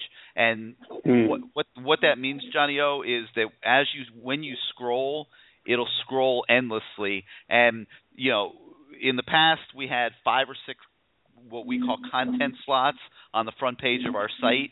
So we would kind of be like be limited to five or six stories a day because if if we went over that, then it would it would- almost like negate the work that was being done because it would disappear too quickly and nobody would would end up reading the stories. But with this Right. new with this new format, um, we can do 20 content items in a day if we want, and it won't get lost because you guys will be able to scroll much more seamlessly uh, through the through the stories and the content, and, and they'll they'll they'll live forever. It's it's all going to be dependent on how how long you want to keep scrolling, but but um, but it's it's really going to be great, and, and we're really excited about it. And right now, the the plan is to launch that next Tuesday. So, uh, Nice. give, give you guys a little sneak look into what we got coming. Nice, nice, man. That's great. Appreciate that, man. Um, I had one more question. Well, I guess I can't think about it. I just I just cut it short and sweet for the other callers. Oh yeah, listen. What are the chances of putting a five minute timer on future shows? Sometimes these calls go for like 14 minutes, and it's like wow. Yeah, no, I'm you only trying get to. I'm 25, trying, 30 I- callers. Tonight, tonight we've been doing a better job, right? We're keeping it pretty brisk. Yeah, yeah, yeah. I've been, I've been, I've been trying. I'm trying. I'm trying to move it along, get as many guys on as we can. Yeah. So with that, I'm so with that, I'm going to let you go, Johnny O, because your five minutes yes, is up. sir. All Yes, right, man. God bless you, man. Thank you. Put me on Yeah, hold. gi- give us a call next time. All right, let's go to the two four zero. You're now live on CaneSport Live. What's going on, Gary? This is D Black. Hey, what's up, D Black? How you doing this week? Hey, I'm alright. I'm chilling. Hey, um, I'm kind of well, I'm not kind of. I'm, I'm very happy for the defensive, uh, the D line, the D line uh, hire, Coach Cool, because finally we're gonna get a D line coach that's gonna be aggressive, teach them one gap, and play the play the run on the way to the quarterback. Something we haven't seen here in five years. You know, we had cats standing up there, you know, trying to do the tango, you know, and thinking about if they want to make a tackle in the backfield or not. So I'm happy about that. Um, I'm actually happy about the Mike Rumph hire too. Um, I, I, I really feel he's going to bring a wealth of experience that he's learned as a head coach and the D coordinator at the high school level, but also playing uh, defensive back in the NFL and learning from professional coaches in the NFL, little things he could that he picked up along the way that he can bring and infuse into the D backs that we that we have and teaching them sound technique and um ability. And Mike Rumph was a corner that played the run very well. He's very aggressive. So, you know, with that being said, I think he's gonna hold his corners accountable about run support. And in his defense, you know, it's gonna be it's gonna be it's gonna be paramount. And, you know, uh piggybacking off what y'all was saying earlier about Manny Diaz's defense, how you know, it is aggressive and I like that. I mean, but you know, every defense gonna give up a play here and there. I mean, you got some of the greatest defenses in the world that you're gonna get beat. That's just the name of the game. You know, you're gonna get beat. It's just let's not get beat that many times. you know? So I mean, I'm excited. I'm just waiting to see, you know, what, what the rest of the staff is gonna look like moving into the dead period being over so they can hit the hit the ground running and see who they can flip or see who they can get or start uh, getting commits from people that that's off the radar. He's like, wow, we didn't even know they was talking. You know, just you know things like that because it happens in recruiting. It, it, it happens. Um, God, I can't really say something else two years, but I got lost train my train of thought. Um, oh, how did um how did Sam Bruce and them you know how did Sam Bruce look up at the uh, Under Armour while you was out there for the week? Uh, you know, he looked okay in practice, but uh, he really, you know, was kind of quiet. You know, yes, I, I didn't really I didn't I didn't see that I didn't get to see the game, so Yeah, I saw part of it. I didn't really see him do much. You know, I mean, uh, I didn't see the second half. If anybody saw the second half, feel free to chime in. But um, it didn't look to me like he was getting a lot of burn, oh, which is surprising because right. he was getting some when I was watching practice. But there's a lot of talented kids in the, up there. Yeah, I didn't get to see it. And um the strength and conditioning with, you know, you said it's gonna be like five guys. I mean, that could be a good thing. I mean, look, anything has to be better. Uh, well, I, I'm not gonna knock Swasey, but I guess it was I guess it was time for a change. You know, I guess it was time for a change.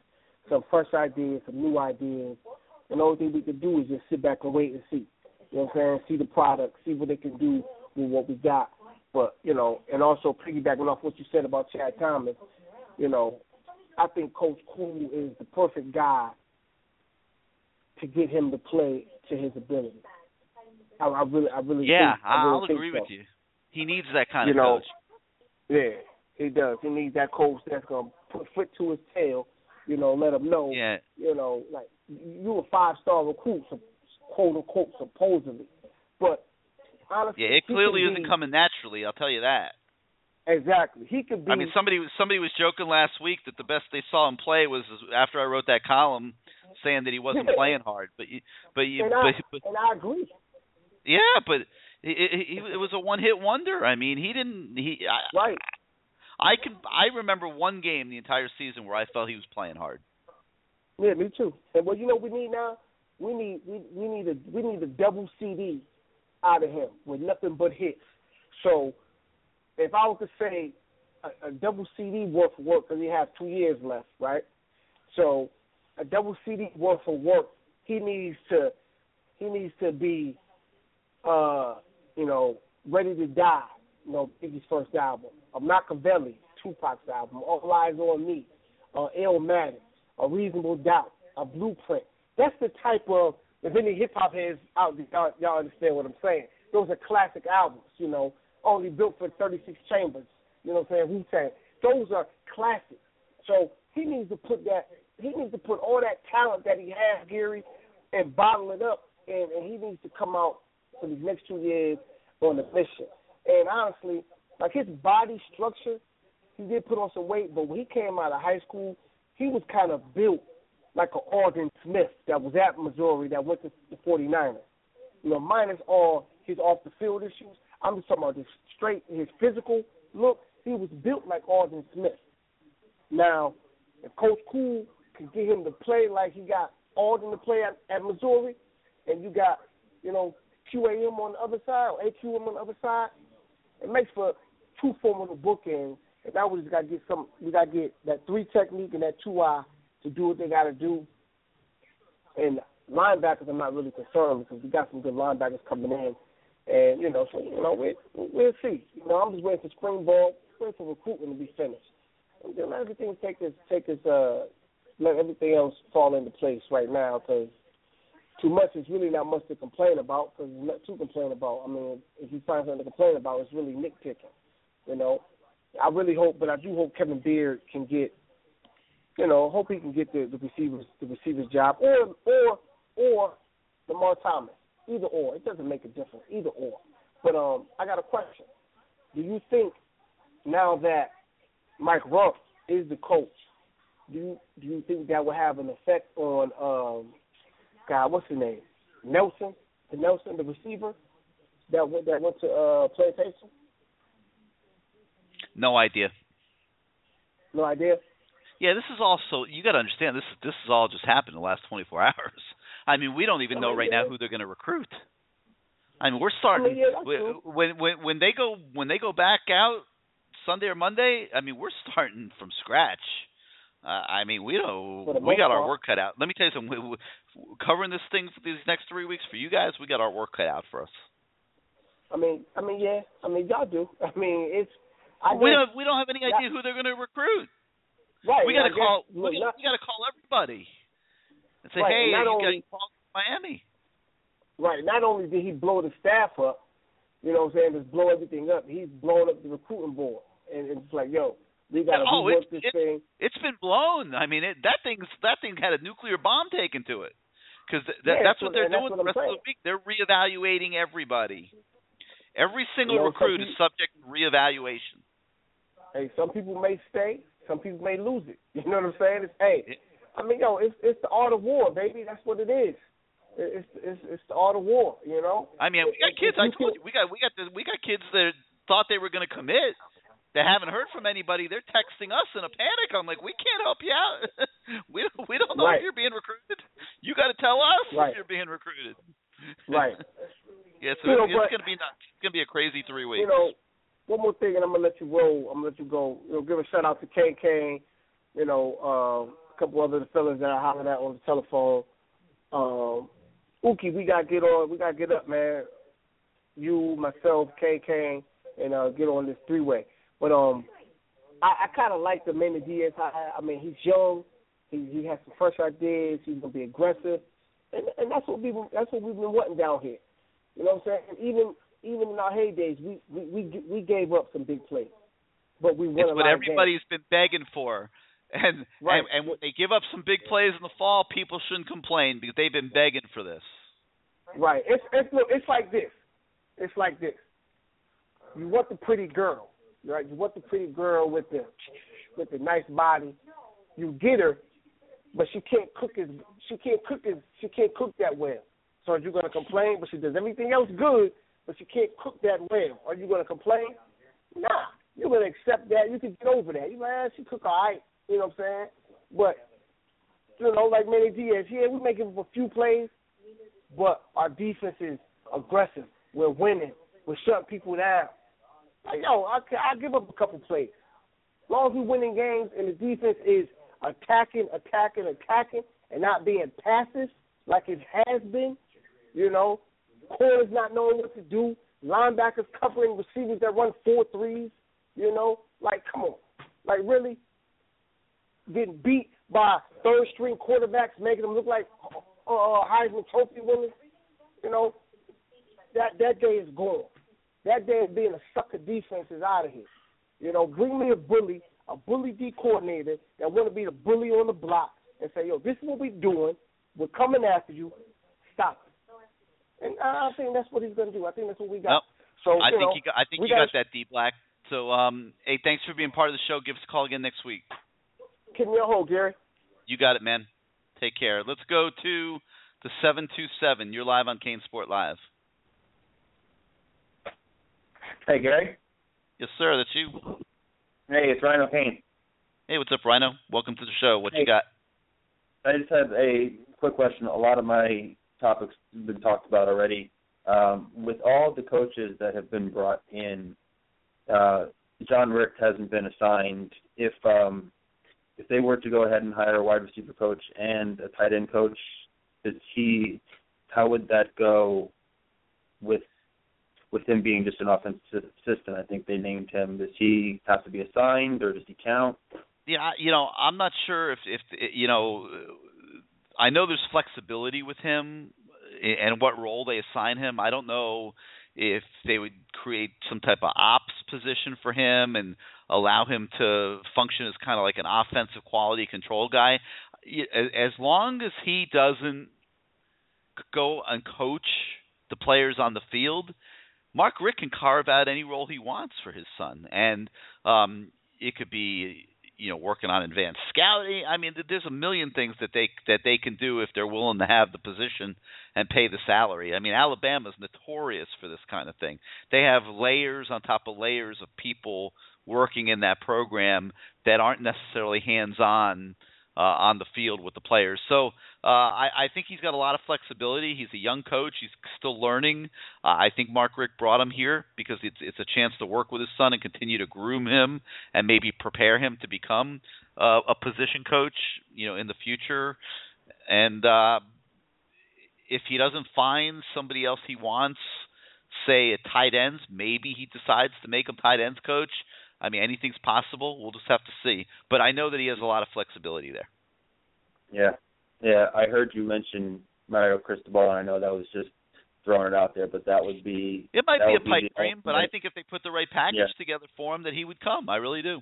Yeah, I think that would be the ultimate exclamation point on I mean, the listen, staff. he wants to be at Miami. He wants to finish his career at Miami. He wants to be the head coach at Miami. And I don't think that that would mean he'd be coming in thinking that in the next five years or whatever he's going to uh, take over from Mark Richt. But um, I, I think he, the the big problem that Mario Cristobal has in the pursuit of his lifelong dream, uh, in my opinion, is that he's left Miami three times, and I, I think that the powers that be look at that, and I think that hurt him a lot this time around, and I think that's why he didn't get an, interv- an interview. And uh, combined with some of the things that happened at FIU, so if he's ever going to be the head coach of Miami, I think he's got to re-solidify himself with the people here, and and the best way for him to do that, in my opinion, would be for him to land on this staff and and be a big part of the of the resurrection and the solution. And that in itself I think would improve his standing with the trustees and uh Blake James and the athletic department and everybody else to where when Mark Richt decides that he's had enough which uh, wouldn't be the least bit surprised. He's making four million dollars a year. He's going to stash plenty of money away. This is a guy that really was getting kind of tired at the end at Georgia, and if the Miami job hadn't opened up, he probably would have taken this next year off in coaching. So I, I mean, I don't think he's a lock to be here for ten years or anything like that. And there's going to come a point in his career where he's going to have had enough, and if he gets this program back and fixed and um, that he might just at some point say, you know what, I've had enough now, and you know go off and get more involved in his ministry and find some other things to do. Like I said, he'll have plenty of money, and um, at that point, Mario Cristobal would be positioned to potentially take over. So to me, it makes a lot of sense. Whether they'll pursue it, we'll see in the next few days. hmm Yeah, I love the Mike Rumph hire. I I love the Manny Diaz hire. I love the Kuligowski hire. I think he's going to take over as the most pronounced name as taking over from D'Onofrio. Um, I think people are going to start calling him Coach Fool a lot because I remember it, it was very funny. Everyone mispronouncing D'Onofrio's name, screaming at him, couldn't stand what his uh his lackluster defenses. But I- I'm really excited about the the year moving forward. Yep, you and everybody else. All right, hey, thanks All for thanks for being part of the show. Yeah, thanks, Gary. You got it. Give us a call next time. Let's go to the 706. You're live on CaneSport Live. What's up, Gary? This is Sebastian, man. What's going on? What's going on, Sebastian? Happy New Year to you. Man, I I got I got to pick a bone with you, Gary. I was on hold like almost two hours last week, and I guess you chimed in, and I didn't Dude, I respond got- like quick enough, and I was just gone. I mean, nothing we can do. I mean, nothing we can do, man. All right, I got got a lot. I got got a lot. I got to throw your way. Uh, the first thing I wanted to say is um, I'm really pleased with the hiring that Mark Richt has done with all the coaches. I think he has a championship pedigree coaching staff. The Mike Rumph pick was just right on point. You got a young coach who was successful at Miami, NFL first round draft, good with the local kids. So I want to take a look at what kind of impact can they have on recruiting. I'm looking at Brian Burns and also uh Eubanks. I think Brian Burns just has the frame of a what is it, Leonard Floyd from Georgia. I mean, he looks just like. Um, so I don't know if that's a kid that they're looking at recruiting. Um, or are they going to be able to snatch? The other concern I have is what's the possibility of us really getting Ahmmon Richards? Ahmmon Richards, that's like a real, real prize recruit that I think we need that this position for. I think they're I think they're very strong. I think they got a great chance with him, and I do also agree with you that they have a great chance with those kids at Heritage now. Okay. Okay. Awesome. What about the kid from uh Gables, the uh Amir Rasul uh the running back? Too soon. You know I, I can't. about? I I can't answer that one yet. Oh, you don't know anything about him? No, like I said, they're reevaluating everybody. Now, Rasul has said that he would visit, so they got to sit there now and you know they'll they'll look at all those guys. They'll they'll um they'll reevaluate all the running backs that not only that were being recruited by Miami, but that they were recruiting at Georgia. You got the Thomas Brown coming in, the running backs coach. He's been recruiting running backs in Georgia and around the country. The Whaley kid in Texas is one. Uh, so they'll be starting from scratch there. So How we'll see. serious is the kid? When you was at the Under Armour game, when you got a chance to see Whaley, even though he committed to Arkansas, how serious was serious was his interest into visiting Miami and really He told me us? he's going to visit. You know whether he he he committed to Arkansas at the game like he told me he would, um, but he said that he has to talk more to Thomas Brown and Mark Richt, and that there was a very strong chance that he would be visiting Miami in January. But you know they got to take a look at Trav- at um, Travis Homer and see how they feel he fits in. So there's a lot of work to be done at the running back position. Okay, the, Gary, I wanted wanted to find out from you as far as like, you know, what what what were like the internal failures just just just from Miami in regards to them just missing in certain several different areas and why this program just kind of fell behind.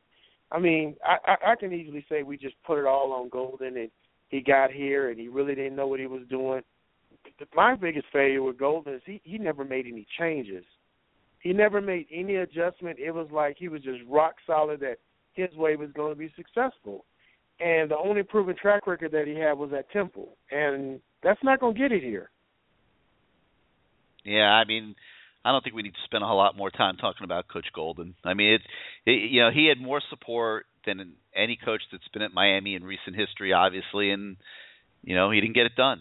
I mean, but he Okay. he, he certainly can't complain that he didn't get a chance to get it done, in my opinion. All right. My my last final comment I want to kind of find out from you is when you were down at the Under Armour game in regards to seeing all that talent, all those players.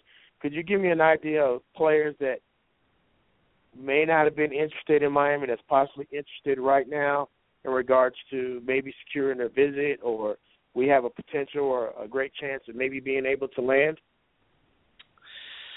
Oh man, let me see here. Um, fortunately, I have my Under Armour notes right here next to me, so I, I, I won't leave anybody out. Um, uh, Carlos Becker, cornerback from Kissimmee.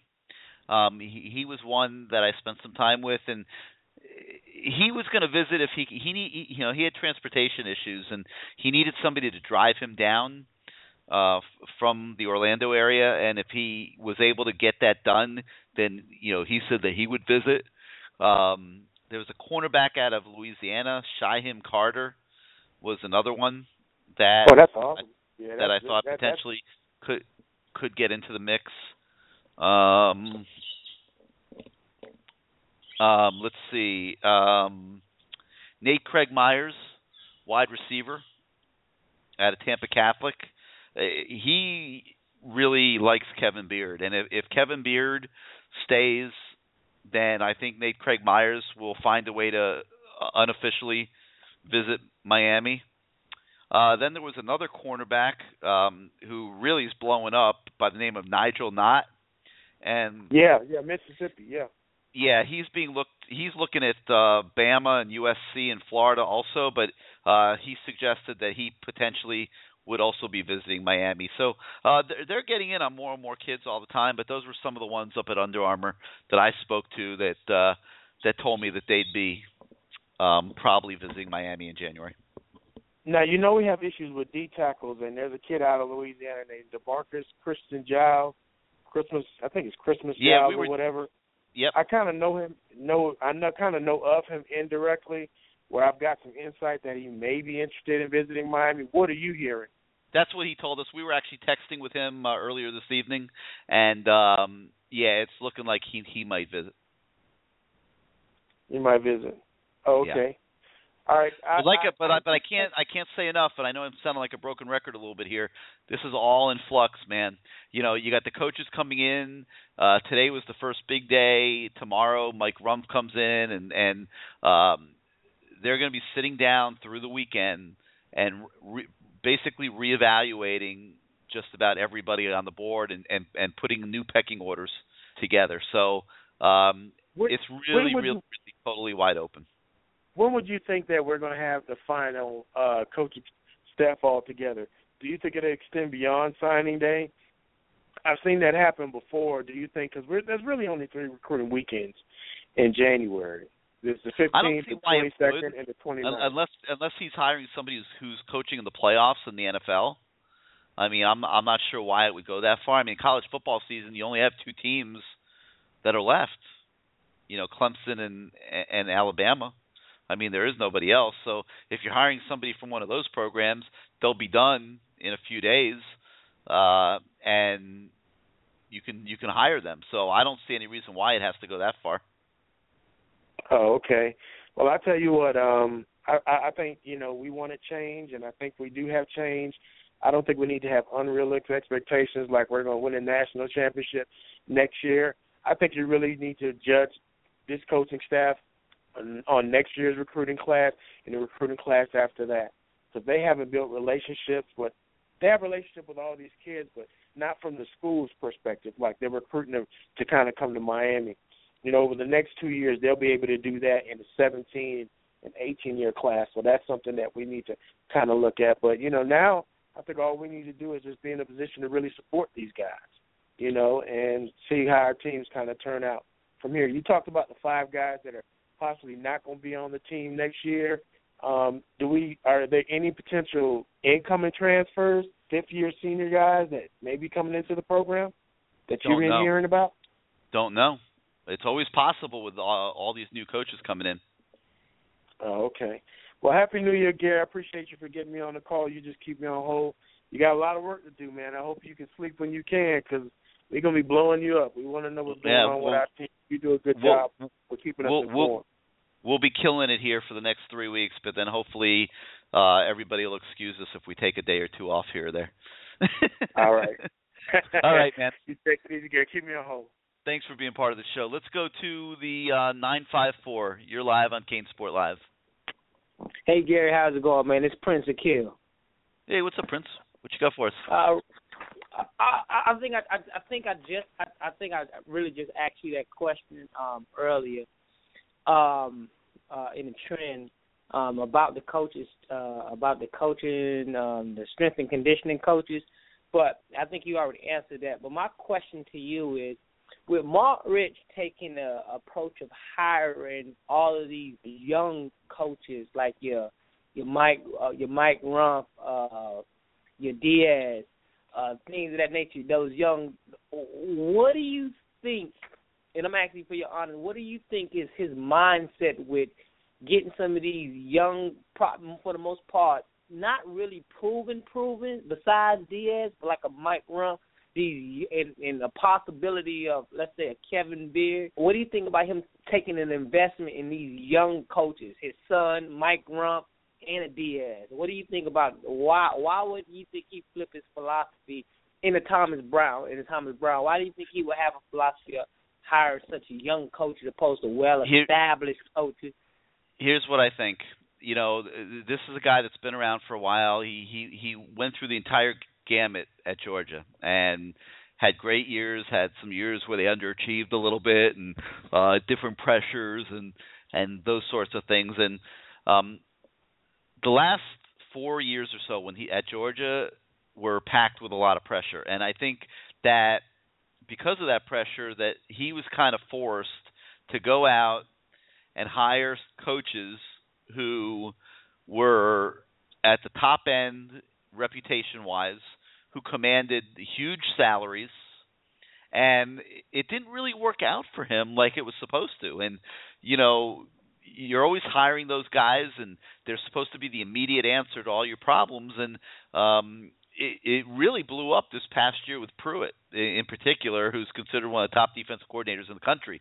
So I think this time around, coming into Miami with total job security and and not having people dictating to him what type of coaches he had to hire, um, I think he was seeking guys that are family men that will fit into the type of program that he wants to run, not just from the player standpoint, but from his coaching staff and the type of camaraderie that he wants his coaches to have with each other, the relationships he wants their wives to have with each other, and um, I think that those were priorities for him in putting the staff together. And I think you know, you know, you've got, uh, I get, you know, what I would consider a, a so-called rock star in the defensive line coach, but um, you know, Thomas Brown might be too young to really be, even though they had to outbid Georgia for him, to be put into that kind of classification.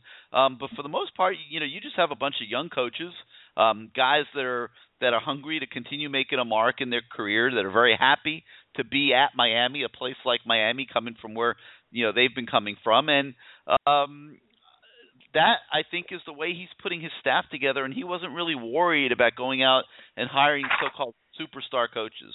That's my observation. Okay. And um, one more, well, two more points. Uh, one is in regards to Kehoe. I think I understand that Coach He wants to clean slate and, and start everything fresh so he could build a program the way he he wants to. But I'm not really, and I understand it is business. I understand it's business, but when you have a coach that's in the Hall of Fame, uh, five national championships, either player or coach, I think the same approach he probably would have indirectly took with Larry Larry Scott, he should have took with Art Kehoe. Give him this year, let him have his one year. All right, do your thing for this one year. Okay, cool. You're gonna naturally get yourself out of the system, and I think he set it up with Larry Scott, so Larry Scott could naturally seek opportunities or opportunities to come to him because he knew at the end of the day he wouldn't want to be there. But with Art Kehoe, I think from a from a from a from from a from a from a cold standpoint, you should have just allowed the man just to you know just just just hey you know Art, you've been here thirty years. I understand we got a brother relationship. I'm trying to move the ship in the right direct in a different direction. I'm gonna give you this one year, and I'm gonna need you to do something else. So I'm not really understanding the the, the psychological mindset of Mark Richt getting rid, rid of someone like Art Kehoe, who has been instrumental in the Hurricanes winning national championship. I mean, what's your thoughts? And I know you've been, I, I know you have some deep, deep thoughts on it. Yeah, I mean, I you know I love art, but I I think there was a deep commitment to bringing in fresh ideas and new faces and and and really changing the entire culture of this program and it's hard to do that unless you really do it and you go the whole way you can't do it half ass you know you, you you're not going to change the culture of a program by changing 50% of the coaching staff. So uh i i think mark richt just had a deep commitment to doing that. He he really wrestled with art kehoe. Um they met the other day for for 3 hours and kicked it around and talked about it. But at the end of the day, Mark Richt had a tough decision to make, and I assure you that was not an easy decision to tell Art Kehoe you're not going to be at Miami anymore. But uh, you know, as much as I hate to see it for Art, and and and I and I, I, I love the guy and he's his family and, and everything he's done for the University of Miami, I understand the decision and I understand why it was necessary, and um, I think that really for the program and the sake of the program, that it's a positive that all these changes are taking place because the, the program has been an underachieving mess for a long time now, and it's time for just something different. Okay. In my in my last my last thought, and I, I just want to get your analysis on this. Um, when I look at a situation where you have a Mike Rumph who who for the most part has just been recently uh successful and and, and, and whether whether you want to look at from national championship, but but talk about from the coaching standpoint, uh, from a high school coaching standpoint. My question to you is, and I'm really just trying to understand the mindset. Maybe you can help me understand this. You have Mike Rumph who played DB at UM, but then you also have a Roland Smith who played DB at UM. Roland Smith have won championships, whether it was Miami Central, Miami Northwestern, and Mike Rumph just recently succeed just succeeded at uh, American Heritage. And there's no knock to Mike Rumph because I think bringing him in as a youth will have a, a great impact. But why not get the creme de la creme as far as the cream of the crop in South Florida when it comes to a hire like that if you want to have a community ties with local kids and also bringing someone that has more of a direct ties to uh, uh, future uh, recruits and has uh, a passion for changing kids' mindsets from the classroom to to the playing field and letting them know, hey, listen, you can go chase your dreams. So, what do you think was a major decision, and do you think it was just more of a natural fit because Mike Rumph had already had a relationship with uh, uh, uh, uh, uh, Coach Richt in the sense of sending his players to Georgia, opposed to picking a coach like a, a Roland Smith? Am I making sense? At all? Uh, yeah, I understand what you're saying. I, I, you know, that's a tough question to answer. I don't know. I haven't spoken to Roland the last few days. I don't know if he actually interviewed for the job or not, or tried to get the job. Um, so I, it's hard for me to comment on why Mark Richt might have picked Rumph over Roland Smith, but um, you know, Rumph is way more accomplished as, as a player. Uh, has all those years in the National Football League, which is something that will impress high school kids and their families. Uh, you know, this is a guy that's been been in the league. He, he was a, a star player in college.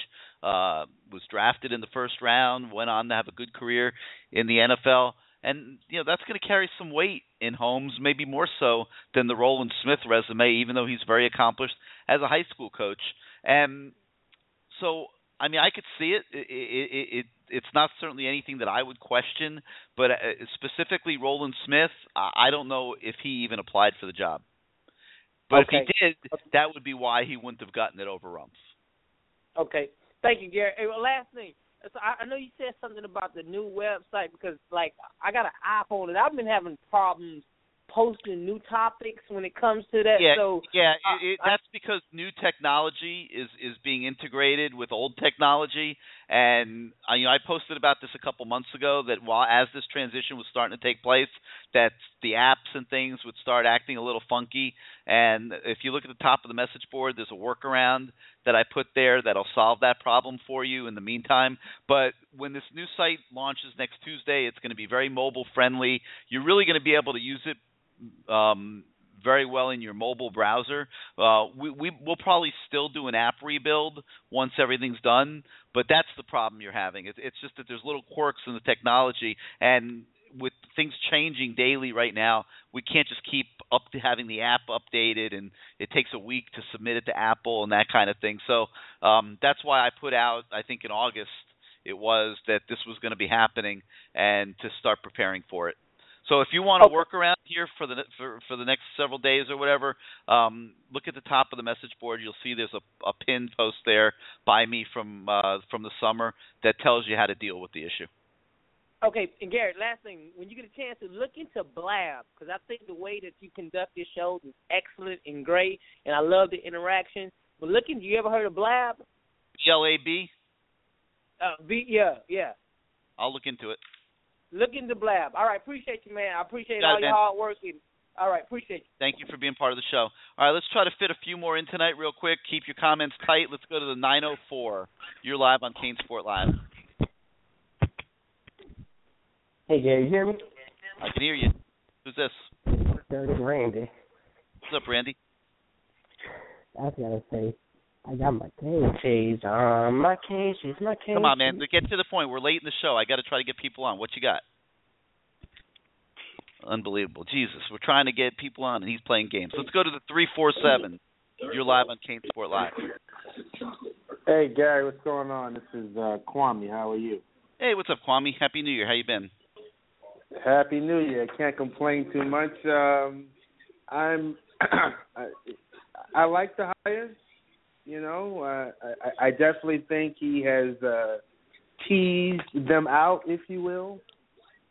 But uh I will say that uh, I'm anxious to see, you know, how long this sort of waiting game goes with the wide receivers coach and the tight ends coach because if he is holding out for Mario, that's a that's a game changer this month. He's waiting for somebody because it's you know now.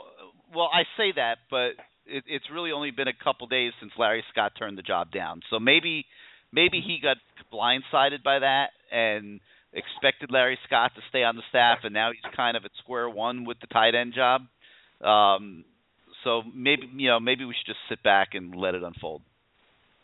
Yeah, because uh, um, I mean I don't know how much Mario is getting paid to be the offensive line coach at Alabama, uh, but making it would a lot have of to money. be at or But you see yeah I wouldn't say he's making over three hundred.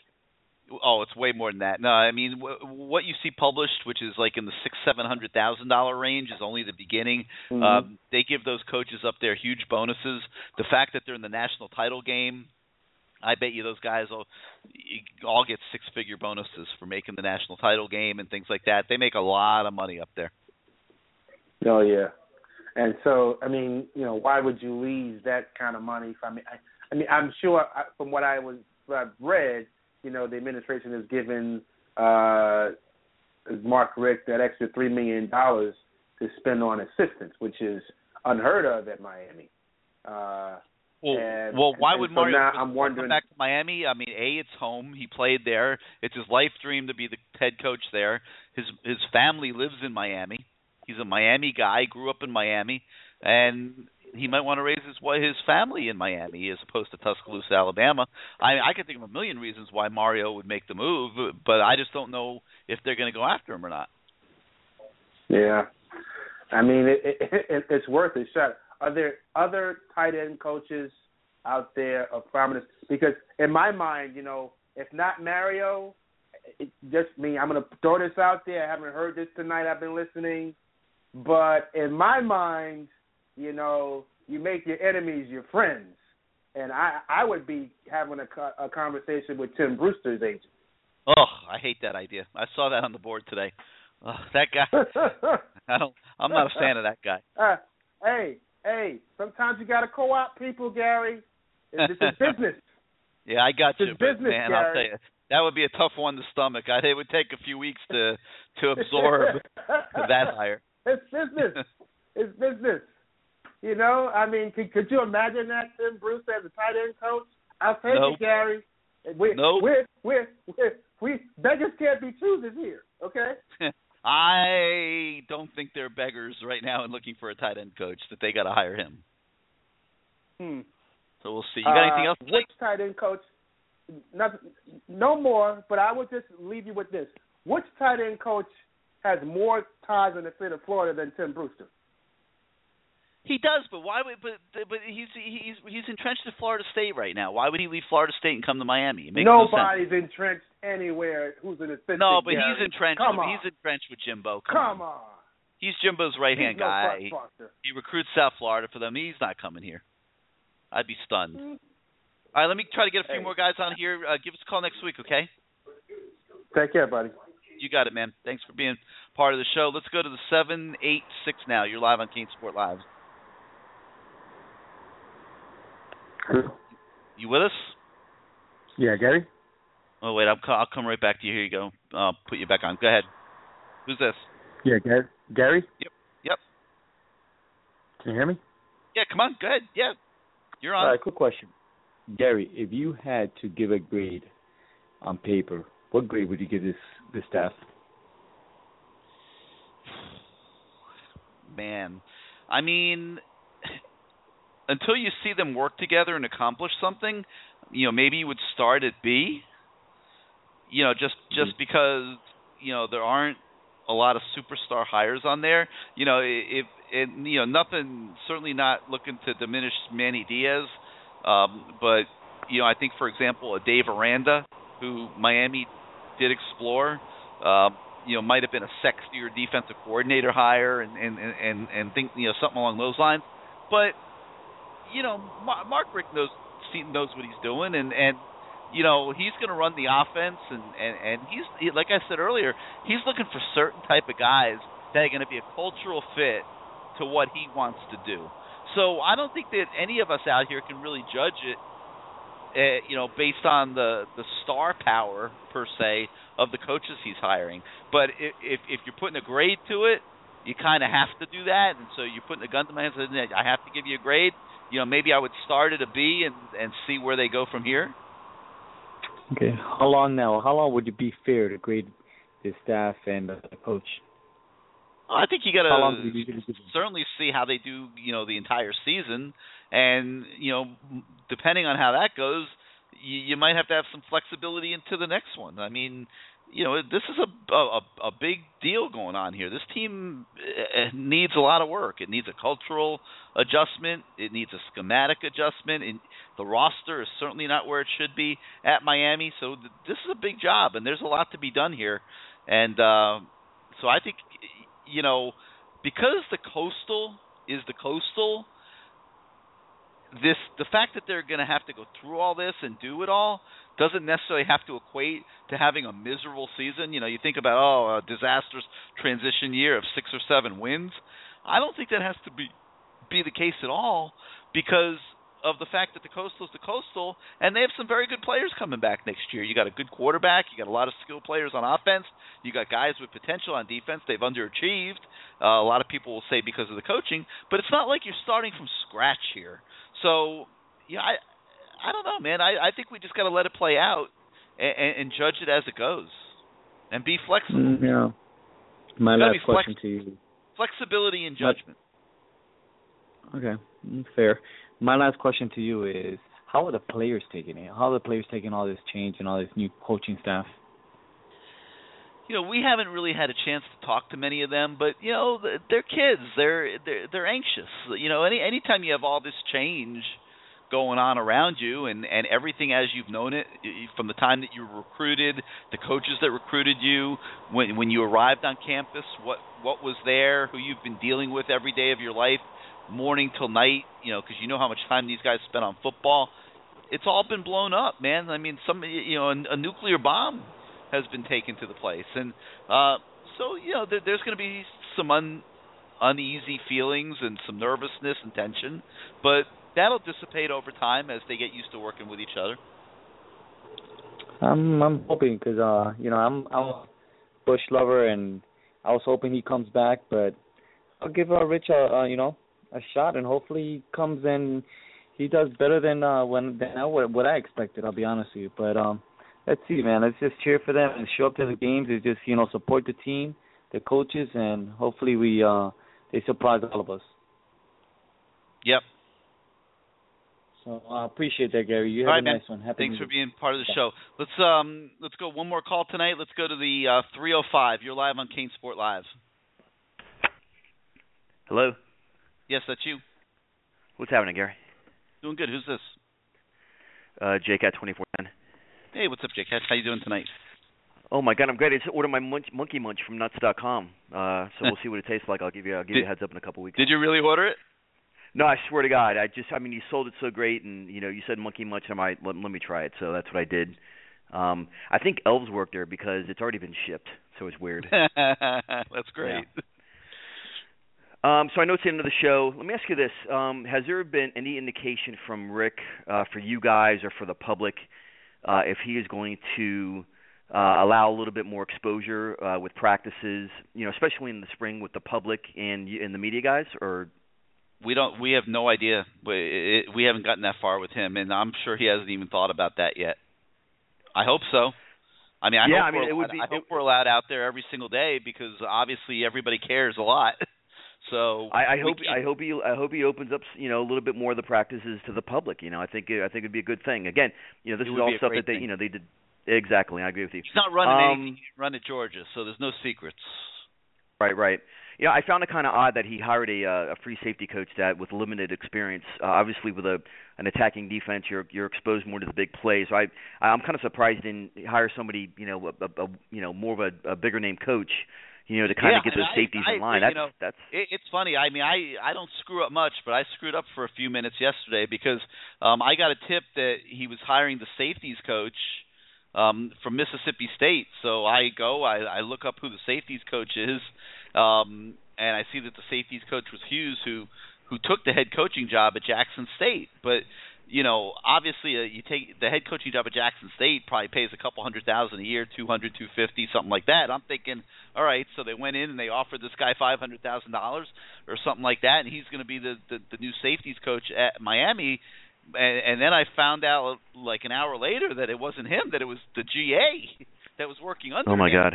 I mean, I was shocked. I That- really was. That- but I will say this: we we've spoken to some Mississippi State players, and uh, they speak very highly of the guy. and and Right. they say that really he really was a good coach for them and and helped them get ready for games and things like that. So like all the hires, I think you, you know you got to give it a chance. I mean, um, obviously I mean, it- it- Diaz has worked with this key, with with this guy for you know for the whole season and and felt strongly enough about him to recommend him to Mark Richt. So Right, and I'm sure him and, and uh, Rumph will, you know, obviously they'll be together doing, you know, you know, coaching the DB. So maybe maybe that type of interaction, you know, works out well. Uh, you know, uh, in regard to them moving the practices to the afternoon, that, I mean, that's that's music to my ears. I'm I'm glad for that.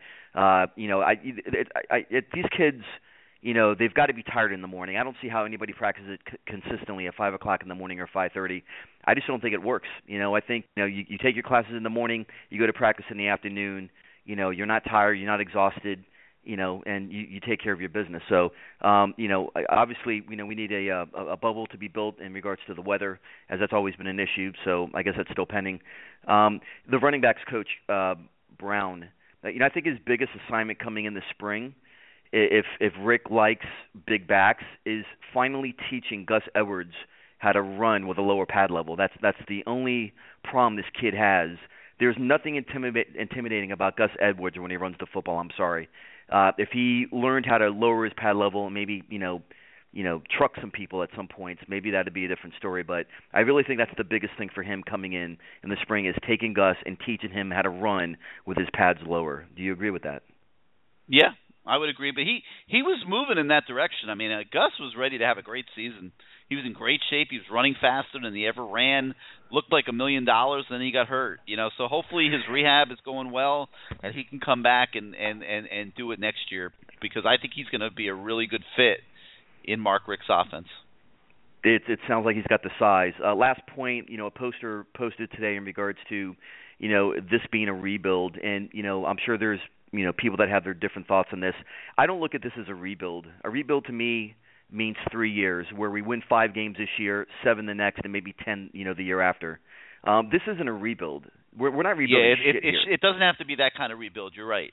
Okay, this yeah, this is this is where this is you know we're going to go in and we're going to rearrange the furniture.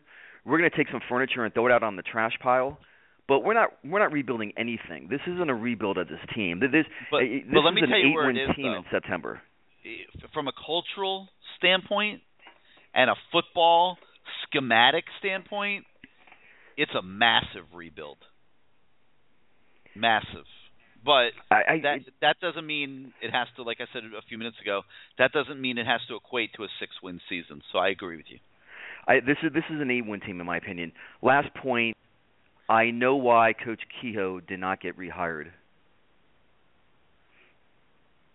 Go ahead. Why? Because when he was sitting down with Richt in his meeting, Richt probably asked him, "Hey Hardy, you know what happened this year?" And what he failed to say was, "You can't make chicken salad out of chicken shit." That's why Hardy didn't get hired this year or rehired. Well, I mean, you know, the the personnel at that position is not where it should be. Ex- exactly. And, so and and but but you know what? You know that that's part.